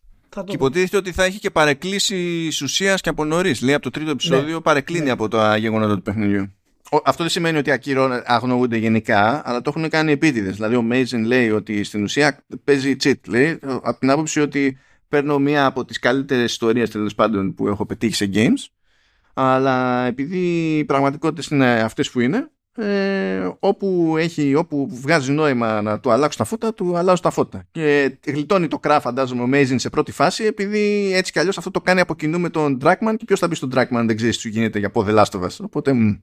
Ναι, ναι, ναι. ναι. Αλλά, αλλά πρόσεξε, θα, θα έχει σίγουρα, εάν είναι σημαντικές οι αλλαγές, θα έχει σίγουρα κρά ακόμα και ο Dragman. Γιατί ο, από ό,τι θυμάσαι, είδαμε ε, το τι κρά έφαγε με αυτά που έκανε στο. Ναι, απλά πιστεύω ότι αν δεν ήταν ο Dragman και μόνο το ότι λέγεται oh, αυτή καλά, τη στιγμή ότι θα έχει αποκλήσεις, θα έτρωγε από τώρα το κρά ναι, ναι. κατευθείαν όμως. Με τη μία δηλαδή. Ναι, ναι. Ενώ τώρα τρώει ό, όση γκρίνια ακούω, ακούω περισσότερο για το, για το, για το casting της, της Ellie που γι' αυτό φαντάζομαι και στι συνεντεύξεις κάνουν ειδική αναφορά σε αυτό το κομμάτι, ρε παιδί μου, για να εξηγήσουν πώς ναι, κατέληξαν ναι, ναι. σε αυτό το casting. Ε, έχει, έχω βάλει μια συνέντευξη εκεί στο The Hollywood Reporter που είναι με Mason και Dragman που έχει αρκετό ζουμί βασικά και για μένα το πιο χαροπό στην όλη υπόθεση ήταν ότι ε, Προφανώς και ε, δεν λέει κανένας όχι εκτός πια αν πάει άπατη η σειρά που το κόβω λίγο δύσκολο. Εδώ, εδώ λειτουργήσε το κινηματογραφικό Uncharted. Θα λειτουργήσει το The Last of Us στο HBO με, το, ναι, με τον Mason. Και έχει και, και έχει και budget πάρα πολύ δυνατό. Ναι, ε, ε, λέει, φαίνεται ότι υπάρχει πρόθεση έτσι κι αλλιώς να μεταφερθεί και το story του Part 2 ε, εντάξει, ο Dragman πετάει εκεί ένα που δεν ξέρει κανείς σημαίνει ότι there's more story to tell για ένα ενδεχόμενο τρίτο παιχνίδι κτλ. Yeah. Ναι. Αλλά το σημαντικότερο κατ' εμέ είναι που είπαν ότι δεν υπάρχει σενάριο στο οποίο ε, παθαίνουμε αυτό που πάθανε στο Game of Thrones. Από την άποψη ότι κάποια στιγμή τελειώνει το story το έτοιμο και πρέπει εμείς να συνεχίσουμε. Εδώ είμαστε για να προσαρμόσουμε το πρώτο παιχνίδι και μετά, ξέρω εγώ, καλώς εγώ των πραγμάτων, πες προσαρμόζουμε το δεύτερο παιχνίδι και μετά δεν υπάρχει τρίτο παιχνίδι, δεν υπάρχει τρίτη σεζόν και δεν ασχολούμαι. Δηλαδή, δεν ε, θα, θα προσπαθούμε να το κάνουμε να αυγατίζει για πάντα. Και ο Μέιζιν τυλτάρει κιόλας και λέει ότι μ' αρέσει, μ αρέσει να υπάρχει τέλος. Μ' αρέσει να, να υπάρχει τέλος τα πράγματα. Θα είμαστε να ξέρουμε τι κάνουμε και τα λοιπά. Και τελικά είχαμε δίκιο, Ηλία, ότι τη ζημιά ναι. στον Τράκμαν την έκανε το Τσερνόμπιλ. Το Τσερνόμπιλ, ναι. Αυτό φταίει. Αυτό φταίει. Αυτό φταίει. Αυτό φταίει. Και ευτυχώς που φταίει αυτό. Ευτυχώς που φταίει αυτό, όντως, δηλαδή, πραγματικά. Ευτυχώς. Λοιπόν, να είστε καλά, ε, να έχετε μια σούπερ εβδομάδα καθώς ξεκινάει ο νέος χρόνος, ας πούμε που είμαστε μαζί, που είστε μαζί και Φιλιά πολλά σε όλους. Χαιρετίσματα στους πάντες, χαιρετίσματα και στη ΛΥΠ και επανερχόμαστε πια, είμαστε στο κανονικό μας πρόγραμμα για το 2023. Ciao.